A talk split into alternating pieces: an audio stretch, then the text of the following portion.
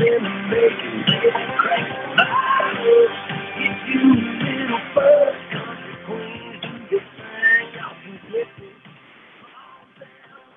good Tuesday to you and welcome inside the Par T Pub Studios here at WKVL as we're grinding it out here. Another Tuesday, another grind time. Uh, you know, guys, a lot has uh, has happened over the last week, and uh, and this is kind of the weekly, uh, I, I guess, uh, rinse out session that we just get to kind of beat around what's happened for the week, and also, you know, kind of pick around uh, what everybody else thinks. You know, we, we do this thing on Facebook Live, do this thing on uh, location, if you will, and excited to be able to do that uh, here at the grind. But, uh, you know, uh, if you really look at it, uh, this week has been so busy. If you're if you're watching on Facebook Live and you say, you know what, they're really not talking about what I want to talk about.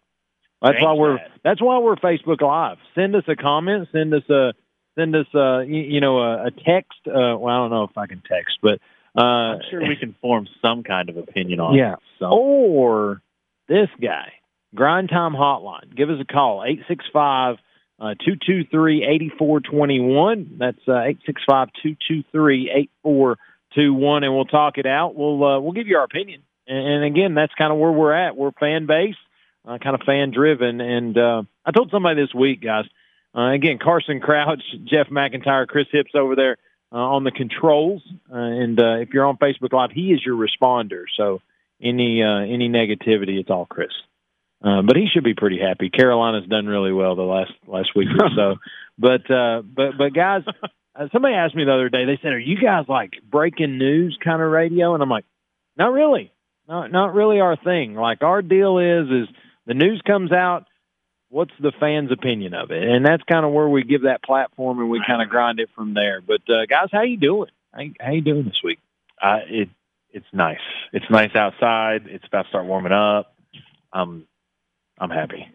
What about it, Carson? Same, same. Love the weather outside, especially. That's a good point. Yeah, You weather's got a been hoodie good. on though, like it's warm. Like, It's it's kind of it's it's a little chilly in here, but I mean, sun's out, guns out. No, sun is not your thing. sun's out, guns out. But that's still kind. of I still like the sweatshirt feel, but I would rather it feel a little bit better outside. But Yeah, I'm a it's getting there. I'm a hoodie, shorts, and chill kind of kind of person. What about what about it, Chris? He's got his uh full disclosure. You can't see him, but he's in his uh, Ice Bears chilly chilly shirt. Yeah, I, I like this kind of weather. I mean, it's all shorts, sleeves, uh, shorts for me. oh, and uh, just a just a little nugget on on Mr. Hips. Uh, so the other night we uh, we were calling the Lady Rebels game at Sevier County High School. Right, things kind of got a little sideways on uh, on how we were going to be able to call the game and what was going to happen. And so I text Chris and I say, "Hey man, what, what's up? You going to be able to make it?" And he goes, "I'm coming back." And I'm like, "Really? Coming coming back?" And he said, "From North Carolina." And I was like, "Well, man, hey, you know things things you know happen. I understand." Dude drove straight up from North Carolina, Charlotte, North Carolina, dropped kids off at home, came to Sevier County High School, called a basketball game with me. Dead so it. kudos to Chris Hips. And Yeah. passed out asleep when I got home. Well, at least you didn't. At least you drove home. Yeah, at least you yeah, got I made it there. That see, that's positive. It's that root beer float that got me there. Did you get one? I got one. Man, I, I, I didn't go to Dairy Queen. Well, I did. So afterwards, you know, we were at Sevier County. Dairy Queen's right across the street. Well, I wasn't the only one that knew that. Uh, there was like 30 cars in the line. and it was- Everybody decided all at the same time. It was terrible. I'm like, all I need is a mini blizzard because you know it's really all man needs. That's they You all get- needed one too. Yeah. Well, and they got one. I did. Did they turn it upside down? if they don't, it's free. That's a rule. Yeah, you better hope it falls. That's and be blessed. But uh and uh but but that's what they say. That's their thing. But uh but guys, want to thank the sponsors that make this stuff happen. Again, Brad White, Lisa White here at the Par T Pub. They they give us the the place to sit, the place to talk, and so I want to give them shout out first tonight. Tuesday nights is not only grind time night; it's ladies' night. Starts at 7 p.m. Got karaoke going on, little little drink specials, a lot of things going on. But uh, uh, Thursday, Saturdays are dart tournaments. Friday, Saturday karaoke. Um, a lot of things going on. Uh, Carson's already ordered food. Got a drink here, so we're excited to be here and excited to do what what's going on. But if you want to check us out, we're on South Calderwood Street in Alcoa, and uh, you can check them out on MariblePub.com or give them a call eight six five nine eight four. 4251. Donna Cry Mortgage Investors Group. Uh, they, uh, she is a hometown lender. If you're into a, uh, need a home mortgage, uh, she can do conventional, FHA, VA, THDA, USDA, or additional loan programs. So check out Donna Cry at 865 984 9948 or check her out online, donnacry.com. Uh, Tressa Leakwire, Realty Executives Group. Again, uh, she uh, her her slogans from the kitchen table to the closing table. But if you were here last Tuesday night, she was over at that table, and so she could have been here right for you. Check her out. Her mobile phone is eight six five two two one fifty six ten. Again, eight six five two two one fifty six ten or Tressa thirty five at gmail.com. That's T R E S S I A thirty five at gmail.com. Honesty, integrity will work for you. Uh, Smoky Mountain Axe House, a family friendly axe throwing venue.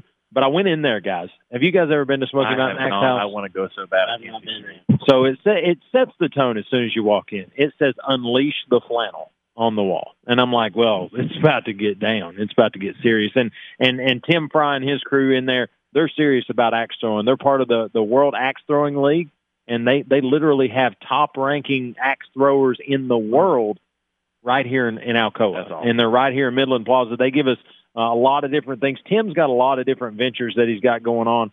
Uh, East Tennessee Beef Jerky Company, all those different dynamics. He's he's actually been a part of all of our giveaways to this point. Some goodies right here in the bag that we're going to give away tonight. So Smoky Mountain Axe House, you can check them out online, SmokyMountainAxe.com, uh, or give them a call, 865-268-5872. Uh, it is veteran owned and operated. Mr. Fry is part of Mission 22. So uh, again, a great, uh, great organization, great business here in our area. And then last but not least, J and J Lawn Services out of Morristown. James Butler and his crew can do landscaping, mulching, leaf removal, uh, irrigation. Pretty much, if you want it done, talk to James. He'll make it happen.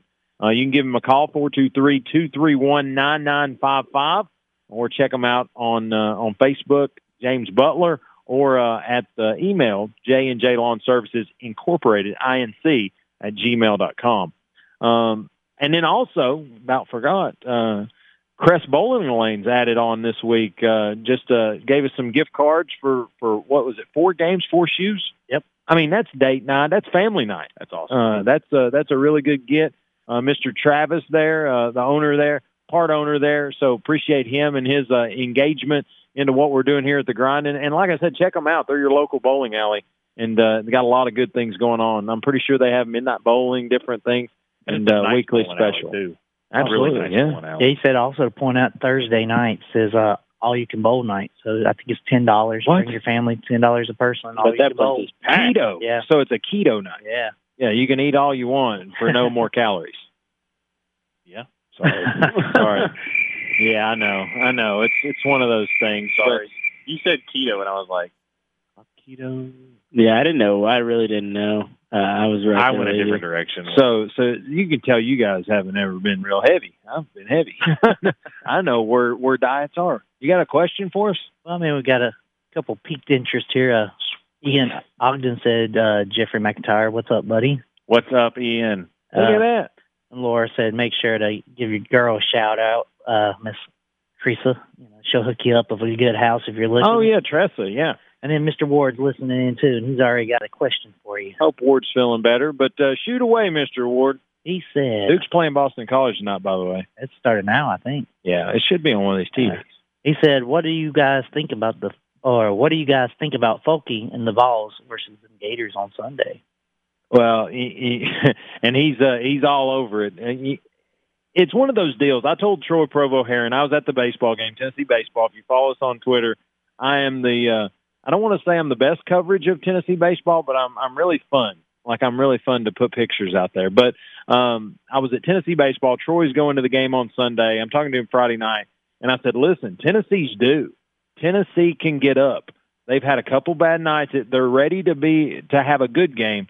and they they I don't want to say they had a good whole game like good 40 Right. minutes, but they had a good second half that really made the difference. And and and like I told him Sunday afternoon when I kind of validated that comment, I said, "Listen, when you play Florida, I called them the swamp things. Yeah. I said you're not going to have a pretty game. So a win's a win.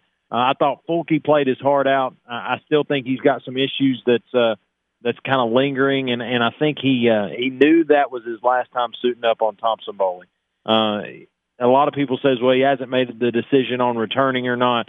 To me, when you slap the logo and you cry and you have an emotional moment, that's that's it. Like That's you're it. done. So I think they played really well. I thought they played for the two seniors, and uh, you know, I'm just uh, I'm excited for what uh, what this tournament could look like. I, I still I'm a hopeless Tennessee fan. Uh, I think there's always a chance as long as they uh, put the goggles on. But as long as they're they're suiting up, and as long as we got a, you know, a couple minutes to go, uh, I like the Vols. So uh, no, I, I thought they did what they needed to do, and uh, and it's tough to play in Thompson-Boling. So I think Mike White found that out with his crew, and uh, they were without their best player, and, and down the stretch it made the difference. What do you think, Carson?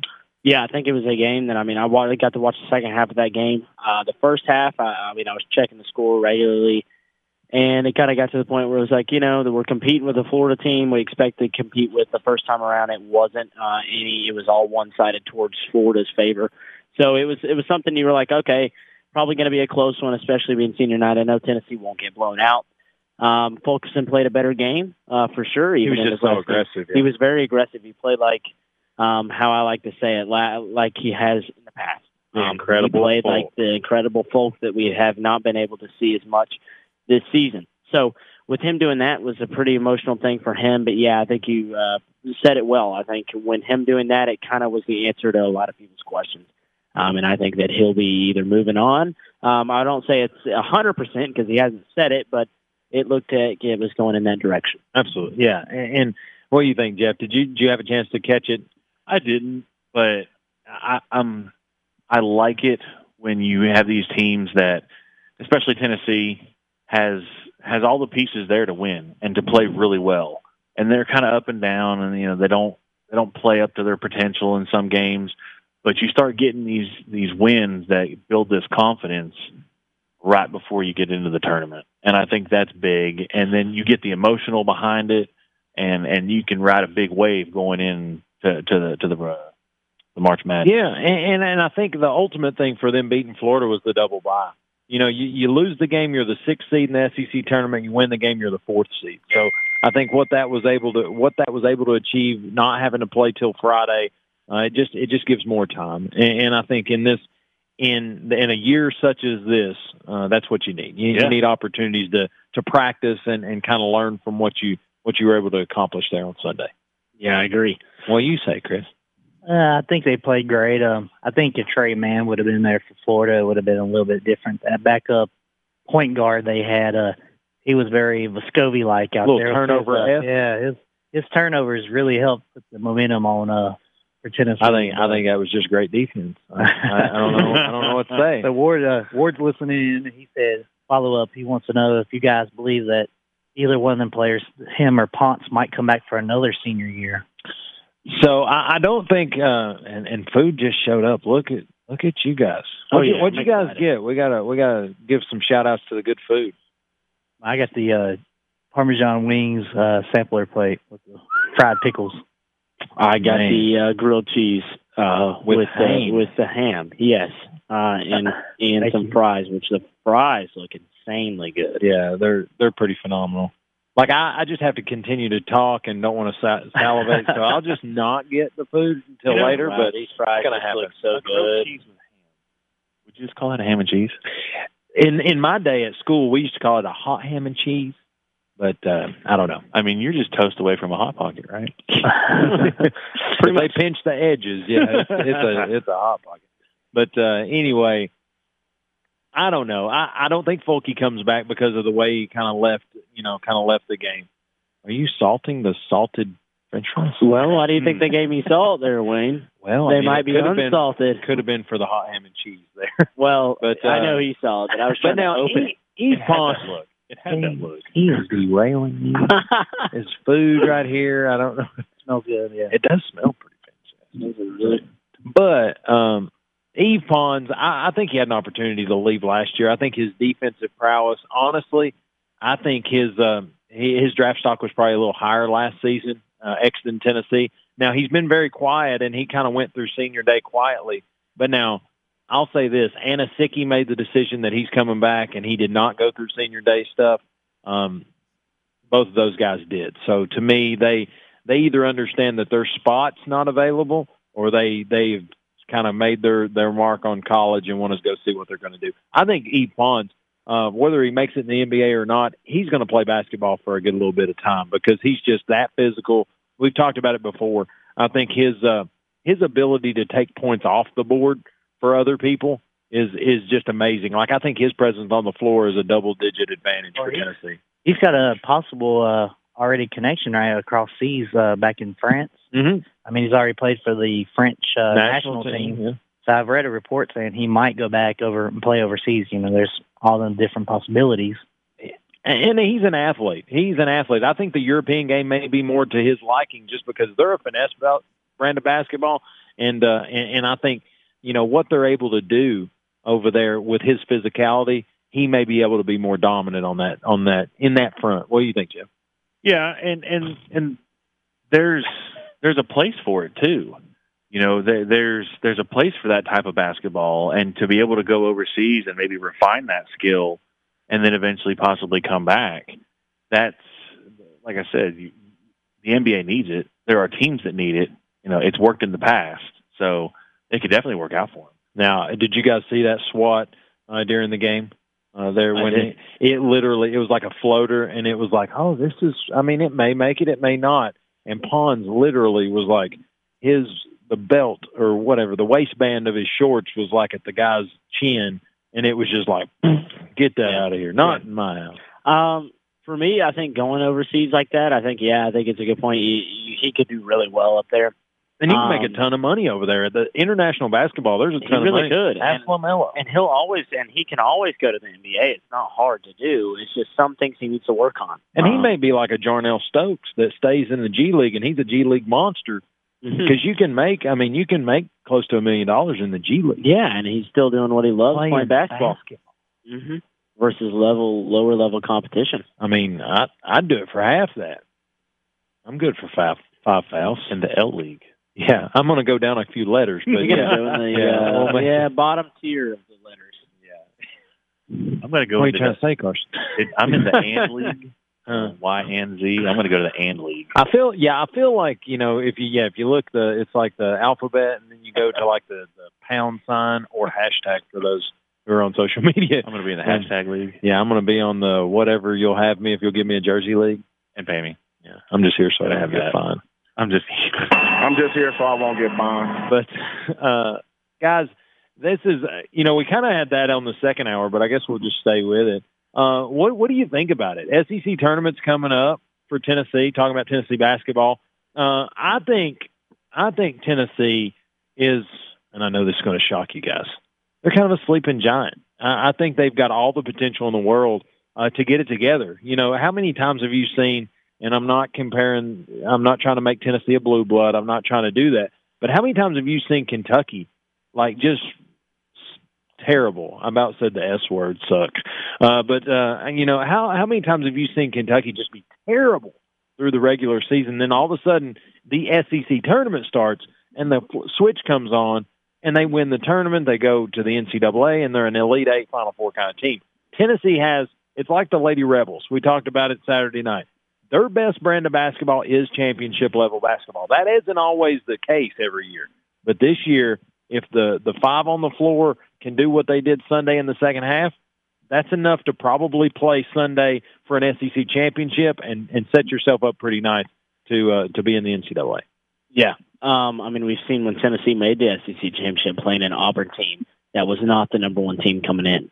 Uh, just got Tennessee, hot, Tennessee right. and Kentucky was the two teams expected to win that tournament. Auburn had some hot shooters. Obviously, when you have shooters like that and they make almost every single shot they put up, it's hard to win. Hmm. Um, and that was a team with the Grant Williams, Admiral Schofield, Jordan Bone, the team that everybody Kyle thought Alexander. everybody thought they could uh, compete for in national title that year. But it can happen. Anything can happen in the tournament. Every upset, always. I think this is going to be cool for not only SEC tournament, but the Big Ten, Big Twelve. They have a lot of competition, a lot of evenly matched teams this year. Chris Hips made a good point last week when he said after that third or fourth spot, it's it's fair game, and we saw Yeah. Michigan lose. I Yeah, mean, I'll be on. I'll be honest. You look at the one seeds. I think it's Gonzaga, Michigan. Who's the other two, Chris?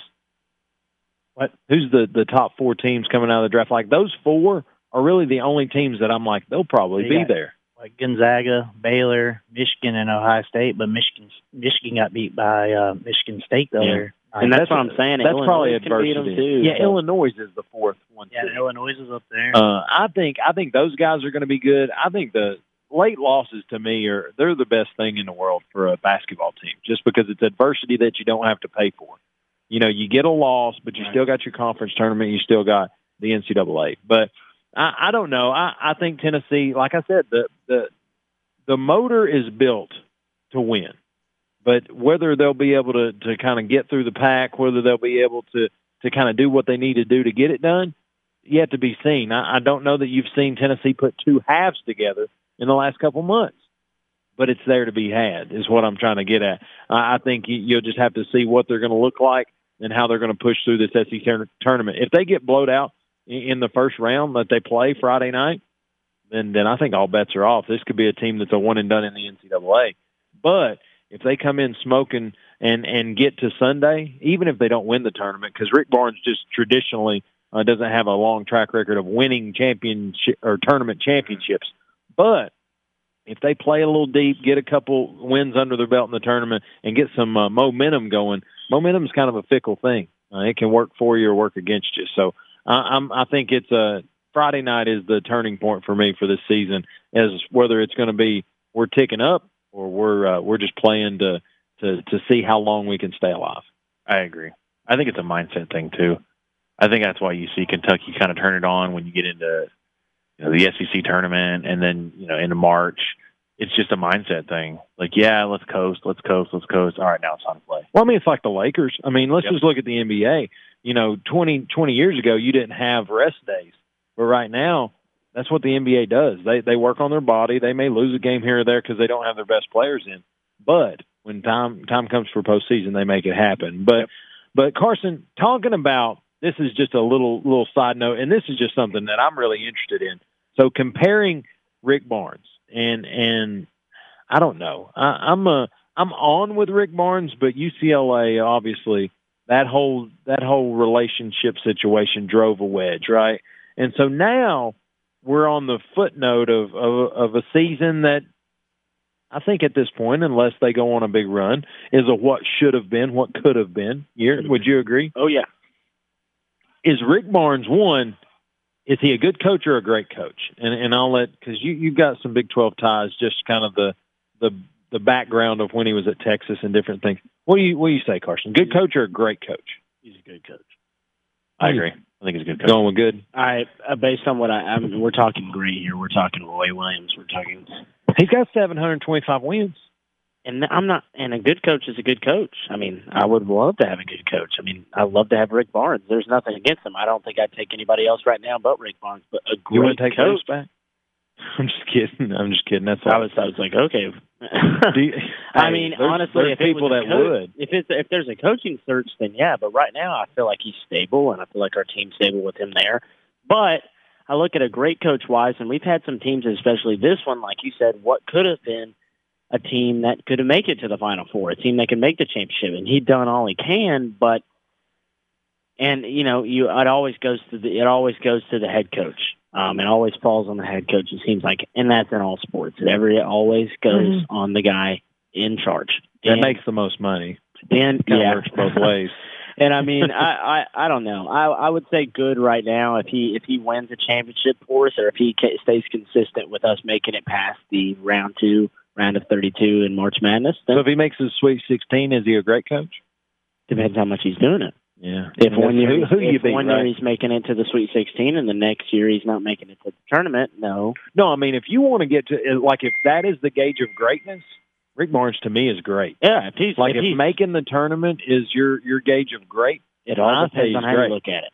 But now, to me, he's coached for twenty plus, twenty five years maybe, and he's made one Final Four. Right. How many? How many? Chris will know this. How many Final Fours has Roy Williams had Oh Lord. Seven. in the in his career? Yeah, he has what, four national championships, seven. Seven Final Fours. Yeah. which Four is still, I mean, a good amount. But Oh, here's amazing. the thing with this team, this Tennessee team, which we, you guys were talking about with the tournament. This is what's going to get Tennessee is the inconsistency. Um, we can easily lose to Vanderbilt on one night, and then we can end up beating Alabama or compete with Alabama the next. It is it's crazy to think that way, but that's just the, the thing. When you play back to back games and tournaments and stuff, the first round you might blow out a team. Next week you might get blown Get out blown by by a team that's not even up to your caliber Well, I mean. Here's the thing that that happened how many times this season for Tennessee? oh, We we got All blown out by losses. by Florida, then we come back and beat Florida. We blew Missouri out, then they come to our place, blow, blow us out. low Kentucky. Yeah, Uh, well, I mean, We Kentucky, pretty- we had done that most of the game, and then Kentucky started making Just a win care at of the it, end. But then we get dominated by Kentucky, twenty point win for them. So it's yeah, inconsistency Chris its is, finest. Chris is biting that bit. What's up, man? Well, I mean, I look at it this way. A lot of people try to. I mean, I'm not one of them, but a lot of people think John Calipari is a great coach. I don't. Realistically, he only has what nine more wins than Rick Barnes does, and realistically, he only has one national championship Yeah, his name. I mean, I mean, he's got more Final if you're Fours, going but to say you're right. Calipari is a great coach, I'd say Rick Barnes would be considered a great coach. I say Calipari is a good coach. He's just a great recruiter. to me, to me, in the world of basketball, and, and Jeff, chime in here. To me, there's only right now one, two, three, four. I'm going to go with there's only four right off the top of my head, elite, great coaches in college basketball right now, Still active. Still active. That's that's the the key point. I think three of the four you're probably thinking of is a little bit past their prime too. A lot of them, to me, Oh, yeah. are seeming like they're going downhill. So um, my four, and this is just off the top. There's probably more that I could dig around on, but I'm going to go with the Jay Wright at Villanova. I Yeah. think what he does there is amazing. Uh, Tom Izzo at Michigan State, just because he's not even the the king, you know, the king in his own state, and he can he can do what he does. Mike Krzyzewski and Roy Williams. And a cool thing about um, um, Villanova coach Wood, I'm sorry, Jay Wright, Jay Wright went right over my head. He's up for the Hall of Fame this year. So and he should be. I mean, you talk about what he's been able recruiting wise versus what he gets out of them. I mean, he's probably honestly, he's probably number one in that that hierarchy for me, just because he's not a blue blood, if you will, Right. but he can do what he can do. And and honestly, I'll tell you another name that I think is an elite coach if he was still in the college game, just to kind of poke to the NBA, and that's Brad Stevens. I think what he was able to do at Butler made him elite. I think Mark Few's up there. Mark Few, that's at uh, Gonzaga. Gonzaga. I mean, he's had Gonzaga within the top. He just kind of looks like Kevin Bacon. I just feel like that Yeah, knocked kinda. him down a little But I'm saying he's got. who's the Syracuse coach? Didn't he? Jim used to- Boeheim. Did he used to be good? So he is good. It's just he's really, really kind of dirty. So it's, it's like you never want to question. Right. Well, I mean, he lives and dies by that zone defense. He runs that every year, that two three zone, and he will not ever transition out of a two three zone. But uh, yeah, I mean, Mark Few. I mean, six hundred twenty five wins quickly. in twenty years at Gonzaga, and I mean, they've been to six Final Fours, I believe, in the last And- ten years. And, and and some would argue, you know, I, I think some in my book, and, and again, chime in uh, eight six five two two three eighty four twenty one if you want to call in. Also, we're on Facebook Live. You can message us. Uh, but to me, those Villanovas, those Gonzagas, those mean more to me because if you're at North Carolina, and I know like Duke was not always Duke. Mike Krzyzewski made Duke, but you're going to get the talent. It's it's kind of like Alabama at this point. Is Nick Saban? Yes, he's a he's a historical coach, but in 2021 he didn't have to be great because the the foundation was He's laid. got all the, the, wheels pieces. in Yeah. motion. The cogs replaced themselves. I mean, he got COVID like three times, and they still Yeah. won, won it all. They I mean, kind of. anyways. Yeah, he got a Jimmy Johnson COVID about about- three times. what would you say about Bill Self, Kansas? He's he's in the Jim Boeheim realm uh, with me just because I think he's he's I think he's dirty again. Well, I think he is dirty always, but I think it's coming to light how dirty he is. Yeah. And by the way, Kansas is in trouble. When you talk about just corruption at its elite level, Kansas is like all over it. But so we kind of got to we're up against the timeline. We're about five thirty, about a quarter of the show gone, and we've Wow. talked about Tennessee basketball and the elite uh, coaches that are. So at the end of the day, the Rick Barnes dis- discussion comes down to this. And I know where everybody sits, and I, maybe I maybe am in that same camp, but it's just a conversation piece. Given the the talent that was on this team, two arguable lottery picks, Yves Pons, the defensive player of the year last year, John Fulkerson, the never should have been that good, but was phenomenal a year ago. And then all the Vescovis and, and Josiah Jordan James and, and the talent to do what, what we haven't done this season. Is Rick Barnes the right coach? Yeah. I mean, I think he's a. I mean, what else do we think we're going to get? I mean, I think for where you're at, I think. I mean, I mean, it. Yeah, I agree. I don't. I don't really see the Hey, point. That's he an brought argument where you're- stability in, you know. Oh, after absolutely. the whole Exactly, Cuonzo Martin yeah. issue, you know. Well, and sometimes you gotta you, you gotta know where you're at. I mean, Yeah. Tennessee fans can look back at the Phillip Fulmer transition and question that dynamic as well. And and that's kind of where I that's that's where I'm parlaying this. I think there's a lot of going transitions. well, I, it's never stopped. it's never. I mean, well, I don't- Right. I'm obviously I'm a I'm a huge Tennessee fan in every sport, but it's not like we've won national championships and now it's getting close to Rick Barnes' time. I mean, Well, I think uh, well, I do I do question you know the the fire still. You know, Rick Barnes is he's not a he's a conservative. It's hard coach. not to. when Yeah, but the all people the we've gotten- and that happened last year. Right. I think the dynamic is for Rick Barnes. One, am I right in saying, and, and Chris, back me up. Everybody continues to get they they get compared to Bruce Pearl. Like I mean, that's the elephant in the room. That's the Auburn Tiger in the room Well, at this you point. know, it's, That's true. I mean, I just feel like if you stand alone, Rick Barnes, and I, I walked everybody to the plank just to bring back and be on Rick Barnes' side. But if you look at Rick Barnes stand alone, what he's done at Tennessee, he's phenomenal. Like he is, he has brought us to a place that even stability wise, Bruce didn't do. I mean, think about the first game Bruce came back as Auburn's coach at the or uh, at the uh, Thompson-Boling Arena. We beat him. I was behind the goal. Yeah, but he had a lot of people standing ovation and clapping for him when he came in. That just Well- shows you how much people didn't care. You know that he was maybe just going to have little uh, picnics or what was it, Barbecue. cookouts, barbecues. um, I'm you know, pretty, people could throw that under the rug, but they love Bruce. Bruce was Well, well, he- Tennessee he through was- and through. He, was not only a good coach, Right. but he was charismatic. Yeah. Well, and he brought Tennessee back. I mean, you talk about the Jerry Green days. You talk about all the stuff that was not Tennessee basketball. We had great players, but we never had really good basketball. And Bruce made us relative. He took us to Memphis. We beat John Calipari's number one Memphis team. Uh, he, he made us to where you didn't want to play Tennessee, and and for a long time that wasn't the basketball phenomenon. And so what I what I look at, and I watched a, pr- a show earlier or in the weekend that really put those two side by side. And is he flashy? Bruce Pearl has more conference tournament victories, like championships, like conference tournament between the Horizon League, SEC, all those all the places he's been. I think he's got four. Rick's got one. I mean, he beat us.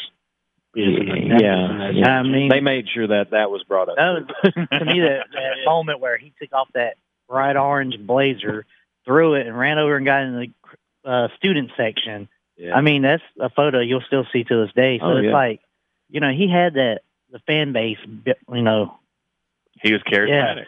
Yeah, I mean, the fan base loved him, and it still shows. Every time he comes to Thompson Bowl Arena, we still give him a standing ovation. Look, I, I think he obviously that's what you want in a coach. I mean, you look at him when he connects to fans like that. No matter what the sport is, you want somebody like that. But I would, lo- I mean, I love to have him, but I think right now, I think we are stable. We might not be the top team in the SEC or the NCAA. think- we not, we might not be the best team around, but it's Or a team that's being a lot more consistent than it has been in the past with Donnie Tyndall, with Cuonzo Martin, with you didn't guys like, like that. You didn't like Donnie Donnie Money. Hear me? When I saw that he was coming, I said, "Who is this?" Who's Yeah, Laura said 100%. People love Bruce. She said, I can tell you so many stories of hey? Her mama. Bruce when I was a student at school. her mama still loves Bruce Pearl. Like it, it's a thing. But you know, I, I will say, I, for a long time when when when uh, Rick first came, if they if they laid it down there and said, "We'll send Bruce pack or we'll send Rick packing right now to get Pearl back," and this was before he really had brought Auburn to where they you know they got to a Final Four. I ain't gonna lie, I, I'd have said, you know, sanctions be danged just get him out of here. I need Bruce back. I need sweaty jacket. I need rip the jacket off. I need painted up Bruce. I need I, I need it. But as he as he developed Grant Williams into an NBA star, as he put Admiral Schofield in a position to be a great player, as he the way he's handled John Fulkerson, really just for lack of a better word, not performing this season, and not rolling him under the bus, saying, "Listen, this cat's rolled out everything that he's got for Tennessee, and I'm not going to give up on him." To me, he he won me back another tenth by that comment, just because John Fulkerson is not he's not an elite athlete. Like he's a Right. kid from Kingsport that's living a dream for the last four years. I, I and a lot of people don't understand. Grant Williams and Admiral Schofield, Jordan Bone are three star guys. Oh yeah, That Rick Barnes did a heck of a job. he gets five star effort out of a three star. And he And did a great job. I mean, and that's where you make a good point too. Is Fulkerson is uh, you know turned out to be a, a player that nobody expected him to be. I mean, on on teams in the SEC, on all AC, uh, NCAA teams, it shows that Barnes can do a lot with some under you know underdeveloped, under not the highest rated prospect players. But then they were the question was. What can he do with the best? What can Well, he do with five stars? And And even Bruce struggled with that. When he got Tobias Harris, when he got some of those key players Right. that were great, he struggled with talent too. He Well- he was better with the uh, you know, running in and and basically he looked at guys like Dane Bradshaw and, Yeah. and Chris Lofton and said, Chris, Kentucky didn't want you. but the Let's thing show is, why. the thing is, Barnes has not done a bad job at all developing. it. Keon Johnson is the sixth, seventh rated prospect in this NBA draft. Yeah, but he was out of high school. He was, but I But I'm just- put up he's put up right. really good numbers under that offense, that defense. He's been playing scrappy this year. Right. It's hard to have an F freshman, and I'm not I'm not saying he's done an outstanding, but he's not done a horrible job. Yeah. But the team itself, the chemistry with this team, and the consistency with this team is what got him this year. That's the reason. Would do you think Tennessee's inconsistency has anything to do with coaching, Chris? The inconsistency. Yeah, I mean, if there's one knack I would say for uh, Coach Barnes is you don't see the enthusiasm. You don't see that getting the technical Wow, foul. He- yeah. I'm used to seeing that. You know, even Coach K gets technicals every now and then for throwing something or. I feel like his is language though, because when we saw him over at Cameron, I'm like, that guy, he likes I mean, he wordy dirts. He just looks like a blue devil, in a, you know. But anyway, so, but you know, you just don't see that fire. You don't see that tenacity and that anger that you would see from a coach. It seems like he's more of a like a father figure. Like, good try. You know, you almost made the play. I don't know, unless you're the point guard, then he'll chew you up. And Oh, spit I've you seen. I've That's- seen him that's too. his He's just quiet when he But anyway, we got to get to a break, guys. Kind of jump to our next topic, but end of the day, Tennessee basketball is still Tennessee basketball. We're, we're going to see what what this looks like. Uh, I think they have a, like I said, their ceiling is very high, but unfortunately, this season has given us a pretty low floor. So we'll see what this next few days looks like.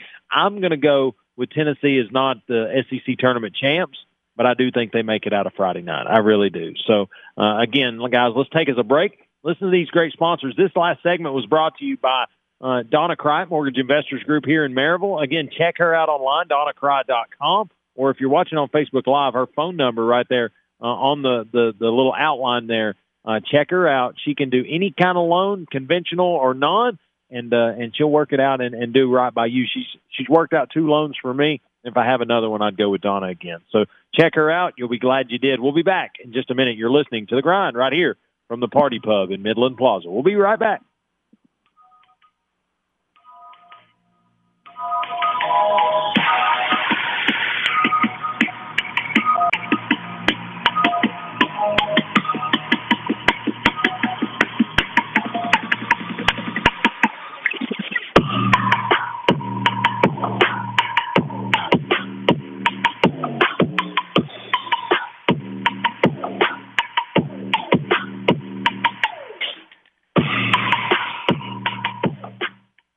Are you looking for a place to unwind and relax after work or a place to fill the weekend fun? Then slide on over to the Par T Pub at their brand new location in New Midland Plaza in Alcoa.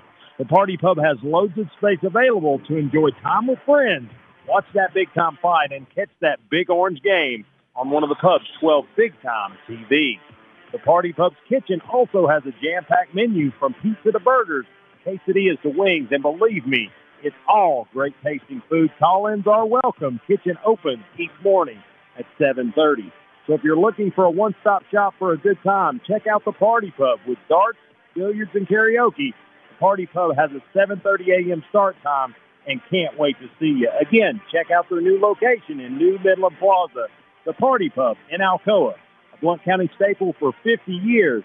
and a place where they treat you like family, and it's always a good time. I've got a math question for you. When you add tolerance, subtract prejudice, and multiply efforts to treat one another with respect, what do you get? Less division. And school sports have it down to a science. Looking for an example of what can happen when we realize there's more that unites us than divides us? Look no further than high school sports in Tennessee. This message presented by the Tennessee Secondary School Athletic Association and the Tennessee Interscholastic Athletic Administrators Association.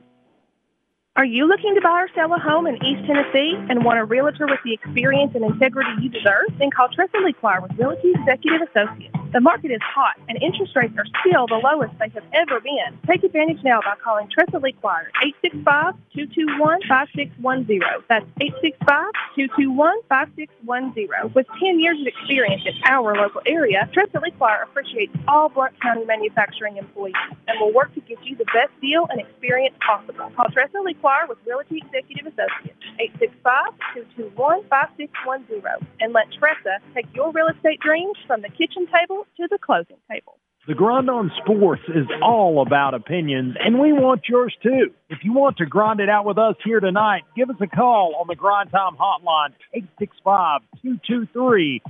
865-223-8421. Share in the grind and dial 865-223-8421. From Blount County to all of Knoxville, this is WKVL 850 AM and 100.9 FM Maryville, Rocky Top Sports. Have you heard about or seen the Grind's brand new user-friendly website? If the answer is no, I think you're kind of missing out.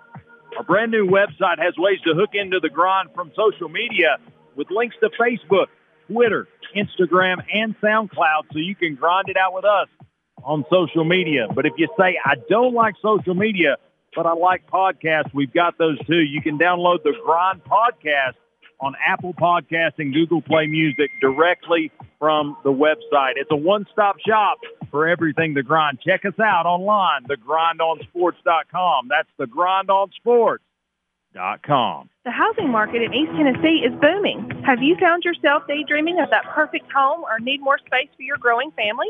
Finding the right mortgage lender is an important first step in making those dreams a reality. Donna Cry with Mortgage Investors Group of Maryville is your hometown expert with over 20 years in the mortgage industry. Donna can help with all types of mortgages from conventional to VA and everything in between. Having a proven expert like Donna Cry in your corner will give you an edge against the competition. Call Donna Cry at 865-984-9948 today for more information or to get your home buying process started. Donna Cry with Mortgage Investors Group where home ownership dreams become a reality. Do you want to hear your business mentioned on this show? We can make that happen. Hit us up on our email. That's Wayne at thegrindonsports.com. That's Wayne at thegrindonsports.com. We don't always promise to be perfect, but we promise to give you our honest opinion. This is sports radio from a fan's perspective. You're listening to The Grind on 100.9 FM, 850 AM, Rocky Top Sports.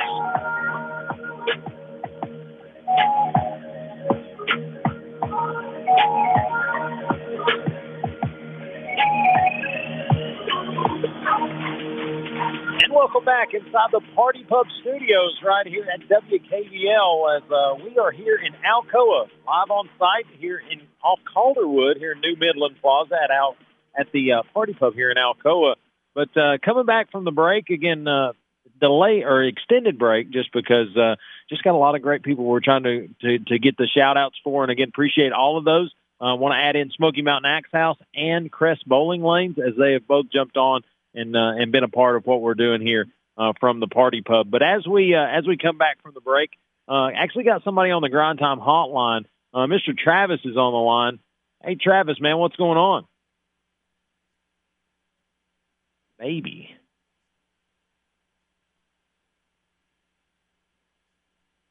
Uh, hold on, Travis. Keep keep the faith. We're getting you set up here.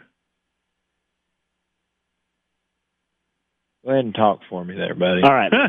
yeah, so uh, we're trying to get this phone thing figured out. It worked fine last time, but ain't that something? Like I feel like that's like the story of my life. I mean, well, uh, technical difficulties. You never know when technology is just going to slap you in the face. What about it, Travis? You on? You got us now? Yeah, I got you now. Look at that. There he is. Hey man, sorry for the the yeah. technical difficulties, but hey man, what you got to talk about? Yeah, well, I kind of wanted to touch on the Rick Barnes thing. I know y'all were talking about how Tennessee had a little bit of a down year. Uh, me being an LSU fan, I mean, I can kind of compare to y'all with that. I think I don't know that it had much to do with COVID or much to do with coaching. I think a lot of it may have been with the lack of practice before the season. Because if you look at it, not many of these teams with these high-rated freshmen, not many of them have done great this year. Your Kentucky's ain't doing good. LSU hadn't had the season I hoped they had. Tennessee hadn't had the season that Tennessee fans hoped they had. And I mean, those were the three teams in the SEC coming into the year that everybody thought, oh, well, these freshmen are going to come in and just dominate.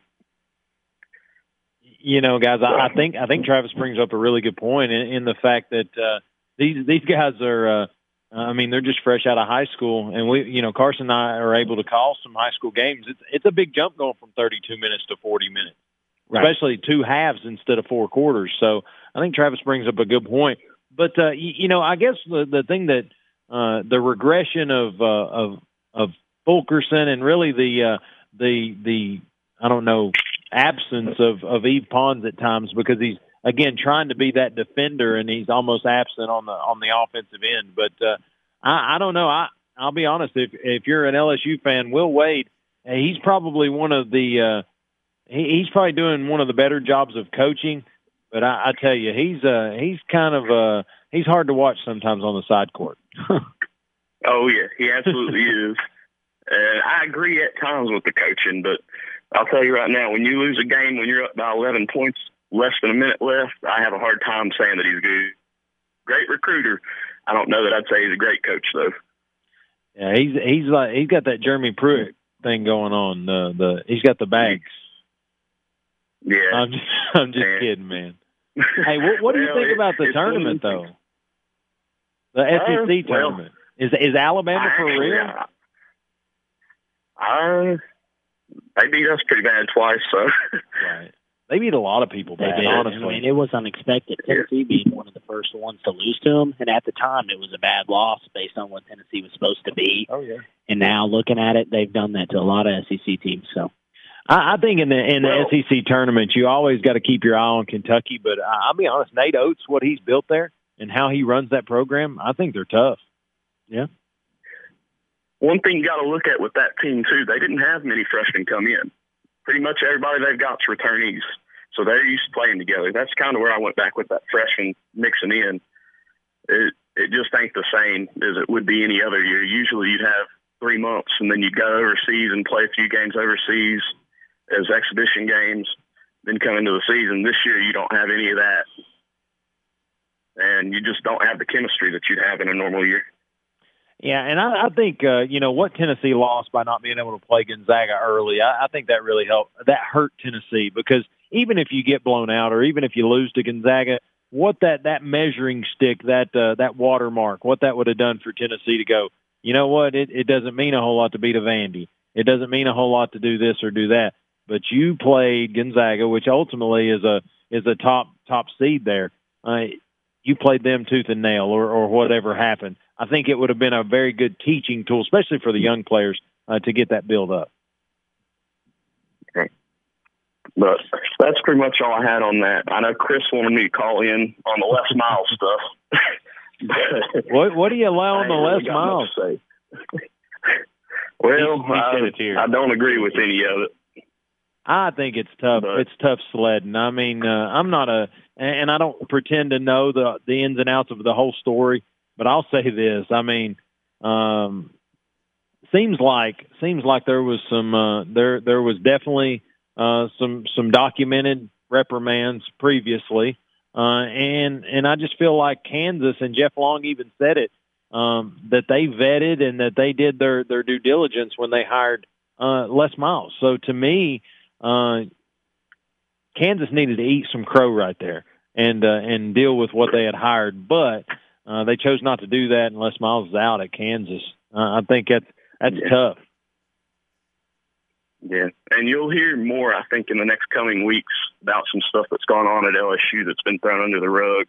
With that, uh, there's some Title IX investigations going on there, going back with Derrius Guice now, which obviously he got kicked out of the NFL Oh uh, not too long back.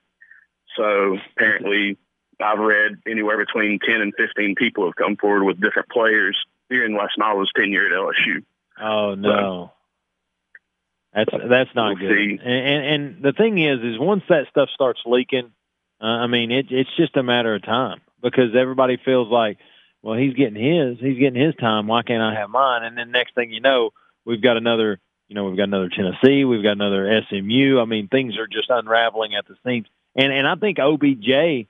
Uh, I mean, I don't know your opinion on him, but I think he set the stage for the the shovel to get brought out to start digging in that hole.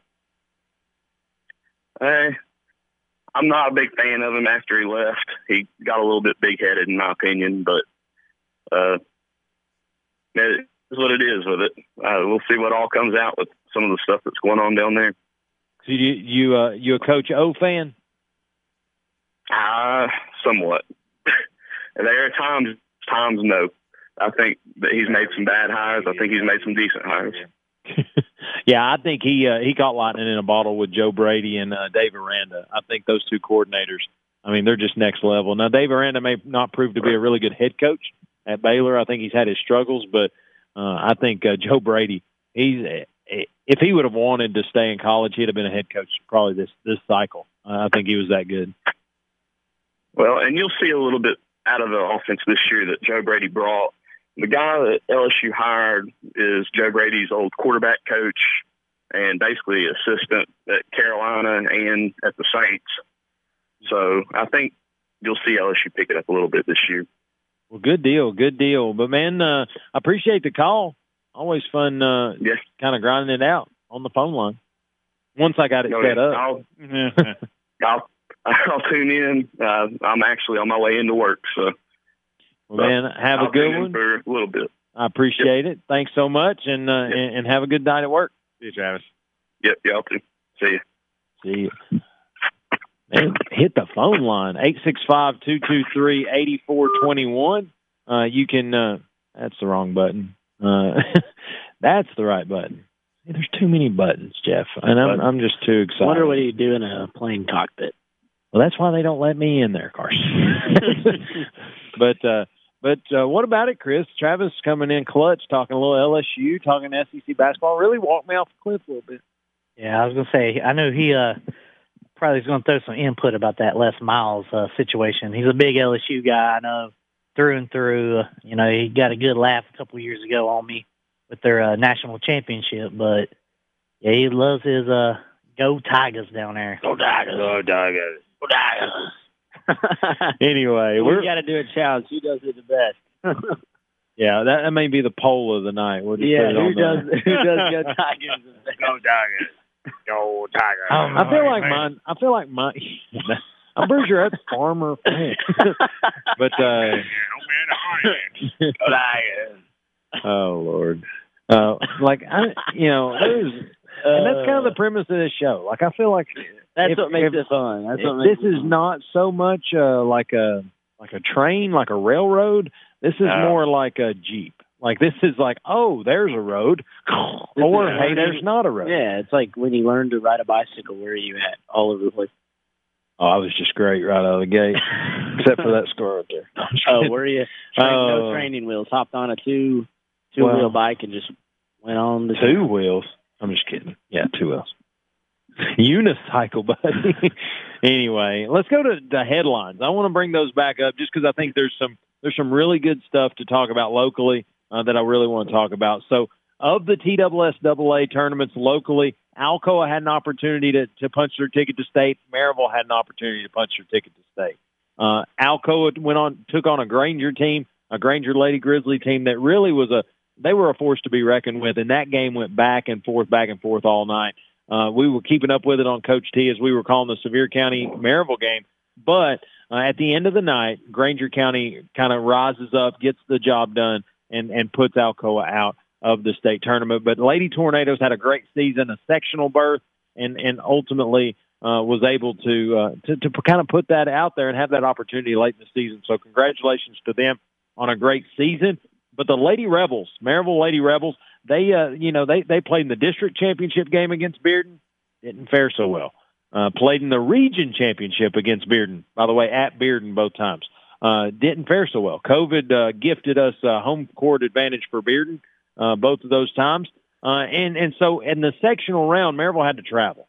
And uh, I'll tell you this, Chris and I, we were at the the the dish or the regional game, and it was we the the game had come final. We were going to travel to one of these places. It was Sevier County or Science Hill. I mean, I've never pulled for the Smoky Bears like I pulled for them right then. I was like, that's just an extra like hour and a half on the trip. And so anyway, I say all that to say this: Sevier County gets the win. They win the region. They they hold Science Hill to like 36 points. So I'm sitting here and I'm like, man, this could really, uh, you, you know, this could really be interesting because the defense kind of slowing down what Maryville does is really kind of pick up the tempo and, and, and kind of attack. And so I was like, well, I don't know how this is going to shake out. So anyway, uh, talked about it early in the show. Chris, uh, Chris and I call the game. We're there at Sevier County High School, which is kind of an interesting venue because it's all probably the most purple I've seen since a Prince video. but uh, they're in there and they're you know they're they're warming up and they've got a lot of home home cooking. There's a lot of crowd there and.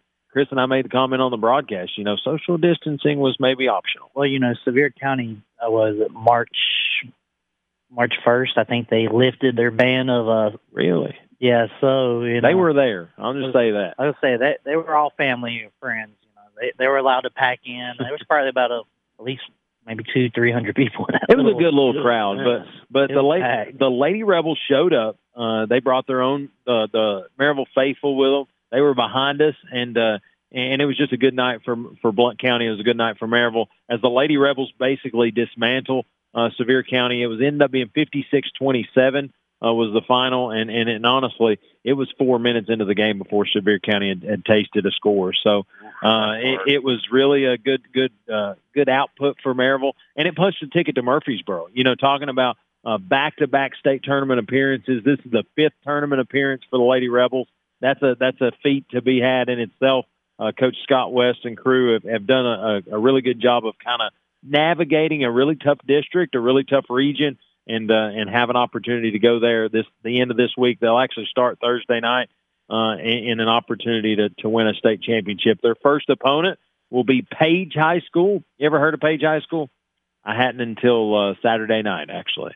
Franklin. It's in Franklin, Tennessee. They're the Lady Patriots, and this will be their first trip to Murfreesboro. So uh, a dynamic all its own, a, new uh, invitee to Murfreesboro, and a back-to-back uh, visitor. Uh, of course, we're going to be on the call on WGAP, and excited about that opportunity. Want the Lady Rebels uh, to do what they can to bring that gold ball back to Maryville. But that's that's exciting news for this area. And again, basketball's continuing to go into March. That always means a big deal at, at the high school level. Yeah, especially this late season. Uh, yeah, absolutely. Les Miles, we talked about that, got fired uh, at Kansas. Uh, on the score sheet, it's, it's kind of what I call it, the game plan. Uh, it was Les Miles may be fired. And then as the, the show got closer, uh, it went from maybe to yes. And so uh, that is that has happened. Uh, what about uh, in baseball? This is again in our headline topics. Baseball has uh, navigated away from the universal DH and the extended postseason that last year's COVID kind of presented to us. Everybody kind of thought that was going to be. I thought that was Uh, going to stick. I thought it was going to stick, especially the the designated hitter thing, Ah. because uh, I liked it. You know, I I'm, a, did too. I'm an AL guy, so I, I really liked it. But the expanded postseason, I thought there was some parity that just wasn't there normally. So I hate to see that they've they've cut those two options out. What do you think, Chris? I mean, I I was all for the DH. Uh, being a Braves fan, that gave us another big bat in the lineup. You know, Instead of having to throw that pitcher out. I mean, you know, unfortunately from Atlanta, they were loaded in the outfield, so you, but you can only put three out there. So they gave us a fourth bat. You know, Ozuna or uh, I think Austin Riley was good. yeah, he was good. DH. Um, yeah, I mean, that was tough for me to see that get taken away in the postseason. I thought it was some Oh, incredible. good. You know, shorter series, uh, what three games series to start off. You know, you win, go home. I, I liked it because it brought it brought and it's what what anytime they do anything that's relative to a college atmosphere, I like it. You know, when you have those sudden death series and you do those things, things happen. I mean, great athletes show up, or, or you know, teams fold under the pressure. A lot of those things happen. But I, I like the DH because and and I've uh, Freddie Baseball. He called in two years ago uh, during the World Series, and we we really kind of went back and forth about the DH. He likes the uh, the cat and mouse side of having to roll the pitcher out there. Do you pull the pitcher before or after he bats, and and all that dynamic. And so maybe the purest of the game, they're trying to to kind of harness that side of it and keep that uh, that element of baseball still in there. Uh, well, but some to of the me, problem with that was they restricted some of that though by changing where if the pitcher started an inning, yeah, you got to do at least three batters. yeah, and and so to me, if you're going to change that, why why keep putting him out there? Well, and I liked I like the the universal DH for the extension of uh, of people's careers. Yeah, I mean, if you're an NL pitcher, if you're an NL pitcher, your season con- or your career could end when you're done pitching. Yeah. Or if you're like a, I mean, uh, David Ortiz had had a lot of good years doing a lot of different things, but David Ortiz wouldn't have played those last couple of years if there if there wasn't a DH in the American League. Oh yeah, that I mean, you guys Tony, agree? Tony Gwynn, same way. Yeah. I mean, he didn't go out in the field, but he could swing that bat. You know who else was like hoping they held on to that uh, that DH? Who's the Who's the big pitcher that's? uh I mean, he's huge. Bartolo Colon. Bo Bartolo Colon. He's like, keep the DH. I can play for twenty more years. but uh, I I don't know. I I uh, I'm excited about baseball ramping up. You know, I, I'll be honest with you. I let I, I'm not real. I'm like all bought into to one sport, so I'm right on basketball right now. I'm kind of letting Tennessee baseball chip in a little bit, and then once March Madness kind of comes to a close, I'll go wholesale on baseball. But right now, I'm just trying to get snippets, trying to get some uh, pieces. Been digging around. Uh, uh, you guys remember Chado, uh, Chad Nivens? I talked to him a couple days ago, and we're going to get him in here talking a little baseball, man. You talking about a guy that eats, sleeps, and breathes it. Mm-hmm. He has, uh, I mean, he has Braves podcast. He has Braves Oh, cool. updates sent to his phone. The guy knows uh, he he knows who like the the backup third baseman is at AAA. Like he's he's that kind of guy. He's got it going on. but uh, and and Chris, uh, I mean, he's he's the resident Braves guy. But uh, but anyway, we'll uh, we'll dig into that as we go. But uh, who who is the backup third baseman at AAA, Chris? Uh, I'm just kidding. You can say Pache. Yeah. Well, cool. Um, Sure. well, actually, he's a lot of people think he might be moving up to the uh, MLB team soon. There you Hey. go. Big, Com- big opportunity. Here's the deal: confidence wins everything. He could be totally lying to me right now, but Chris is eyeballing me like he's looking I at me square in the Spring Well, the way like he highlights. said it, it does not look like he was telling a joke. It's totally true. It's totally true. But that's that. That's the headlines here from the Par T Pub Studios. Here as we uh, uh, again come out, check us out. We've got a giveaway going on. Raffle tickets here. Just turn your name on it. Uh, put it in the bucket. We'll draw it out at the end of the show. Uh, see what happens. See who gets the uh, the Grind Time Pack T-shirt. It's got East Tennessee Beef Jerky Company given to us by Smoky Mountain Axe House. It's got Crest Bowling Lanes a gift card in there, four games, four pairs of shoes. You don't want to miss it, and it's free. Come out and get get uh, get signed up, uh, and get the uh, giveaway going, and uh, and again say hi to Carson. He's uh, he's enjoying these French fries, but he's pretty cordial, uh, especially when we're at the break. but uh, this headline segment's been brought to you by Tressa Lequire with Realty Executive Group from the kitchen table to the closing table. That's her slogan, and it's it's true. She'll meet you where you are. She'll give you truthful information and uh, get you set up and on your way to that new house, or get you sold out of where you're living now to get you uh, in, into your next spot. But again, Tressa Lequire with Realty Executive Group. You want to give her a call? Her mobile number is eight six five two two one fifty six ten. Again, that's eight six five two two one five six one zero. We're going to get to a break. Listen to these great sponsors. When we come back, we're going to talk a little bit more about college basketball. We're really we're going to look at the NFL uh, because there's uh, there's a lot of things going on. A lot of people that's turned their head on free agency and looking to the draft. We'll do that on the flip side of the break. You're listening to the grind. 100.9 FM, 850 AM, and streaming at WKVL.com.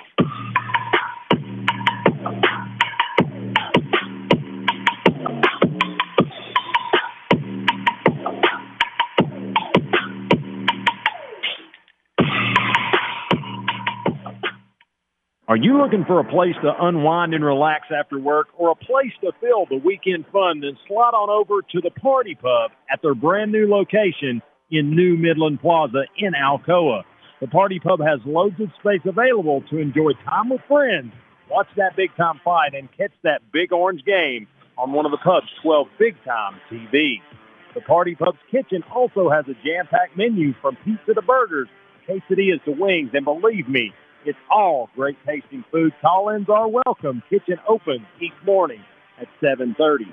So if you're looking for a one-stop shop for a good time, check out the Par T Pub with darts, billiards, and karaoke. The Par T Pub has a 7:30 a.m. start time and can't wait to see you. Again, check out their new location in New Midland Plaza, the Par T Pub in Alcoa, a Blount County staple for 50 years, and a place where they treat you like family, and it's always a good time. I've got a math question for you. When you add tolerance, subtract prejudice, and multiply efforts to treat one another with respect, what do you get? Less division. And school sports have it down to a science. Looking for an example of what can happen when we realize there's more that unites us than divides us? Look no further than high school sports in Tennessee.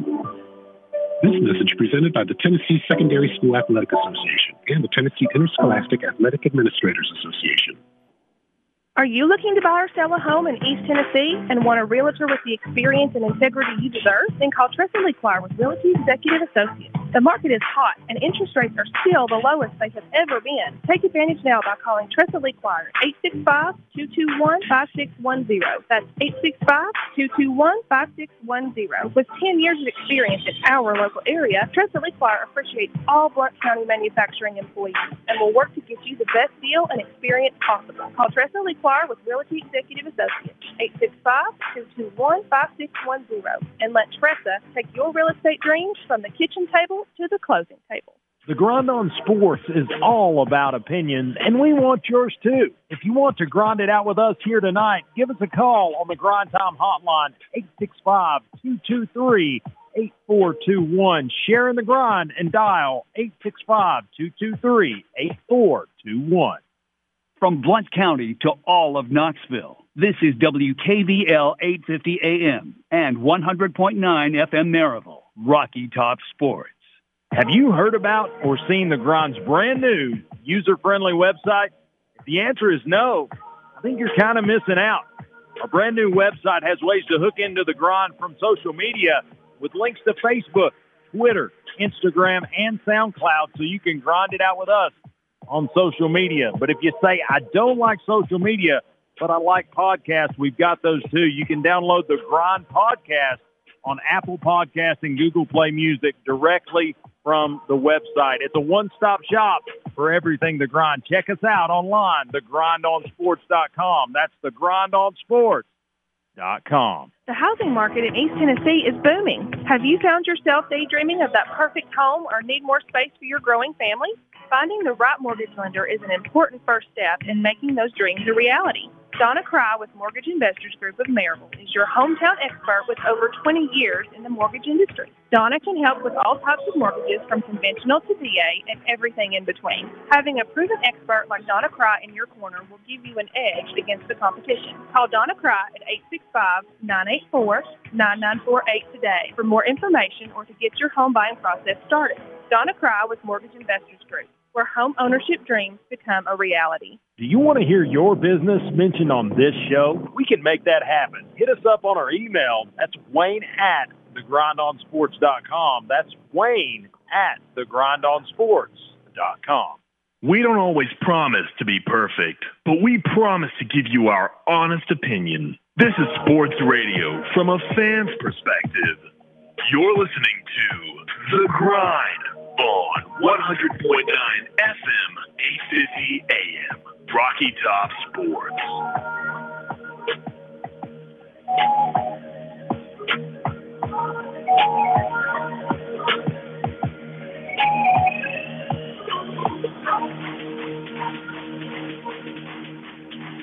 And welcome back inside the Par T Pub Studios here off Calderwood in, New Midland Plaza, where we are grinding it out here on a Tuesday edition. And, and, and, guys, we have talked college basketball. We've talked Tennessee, a lot of Tennessee.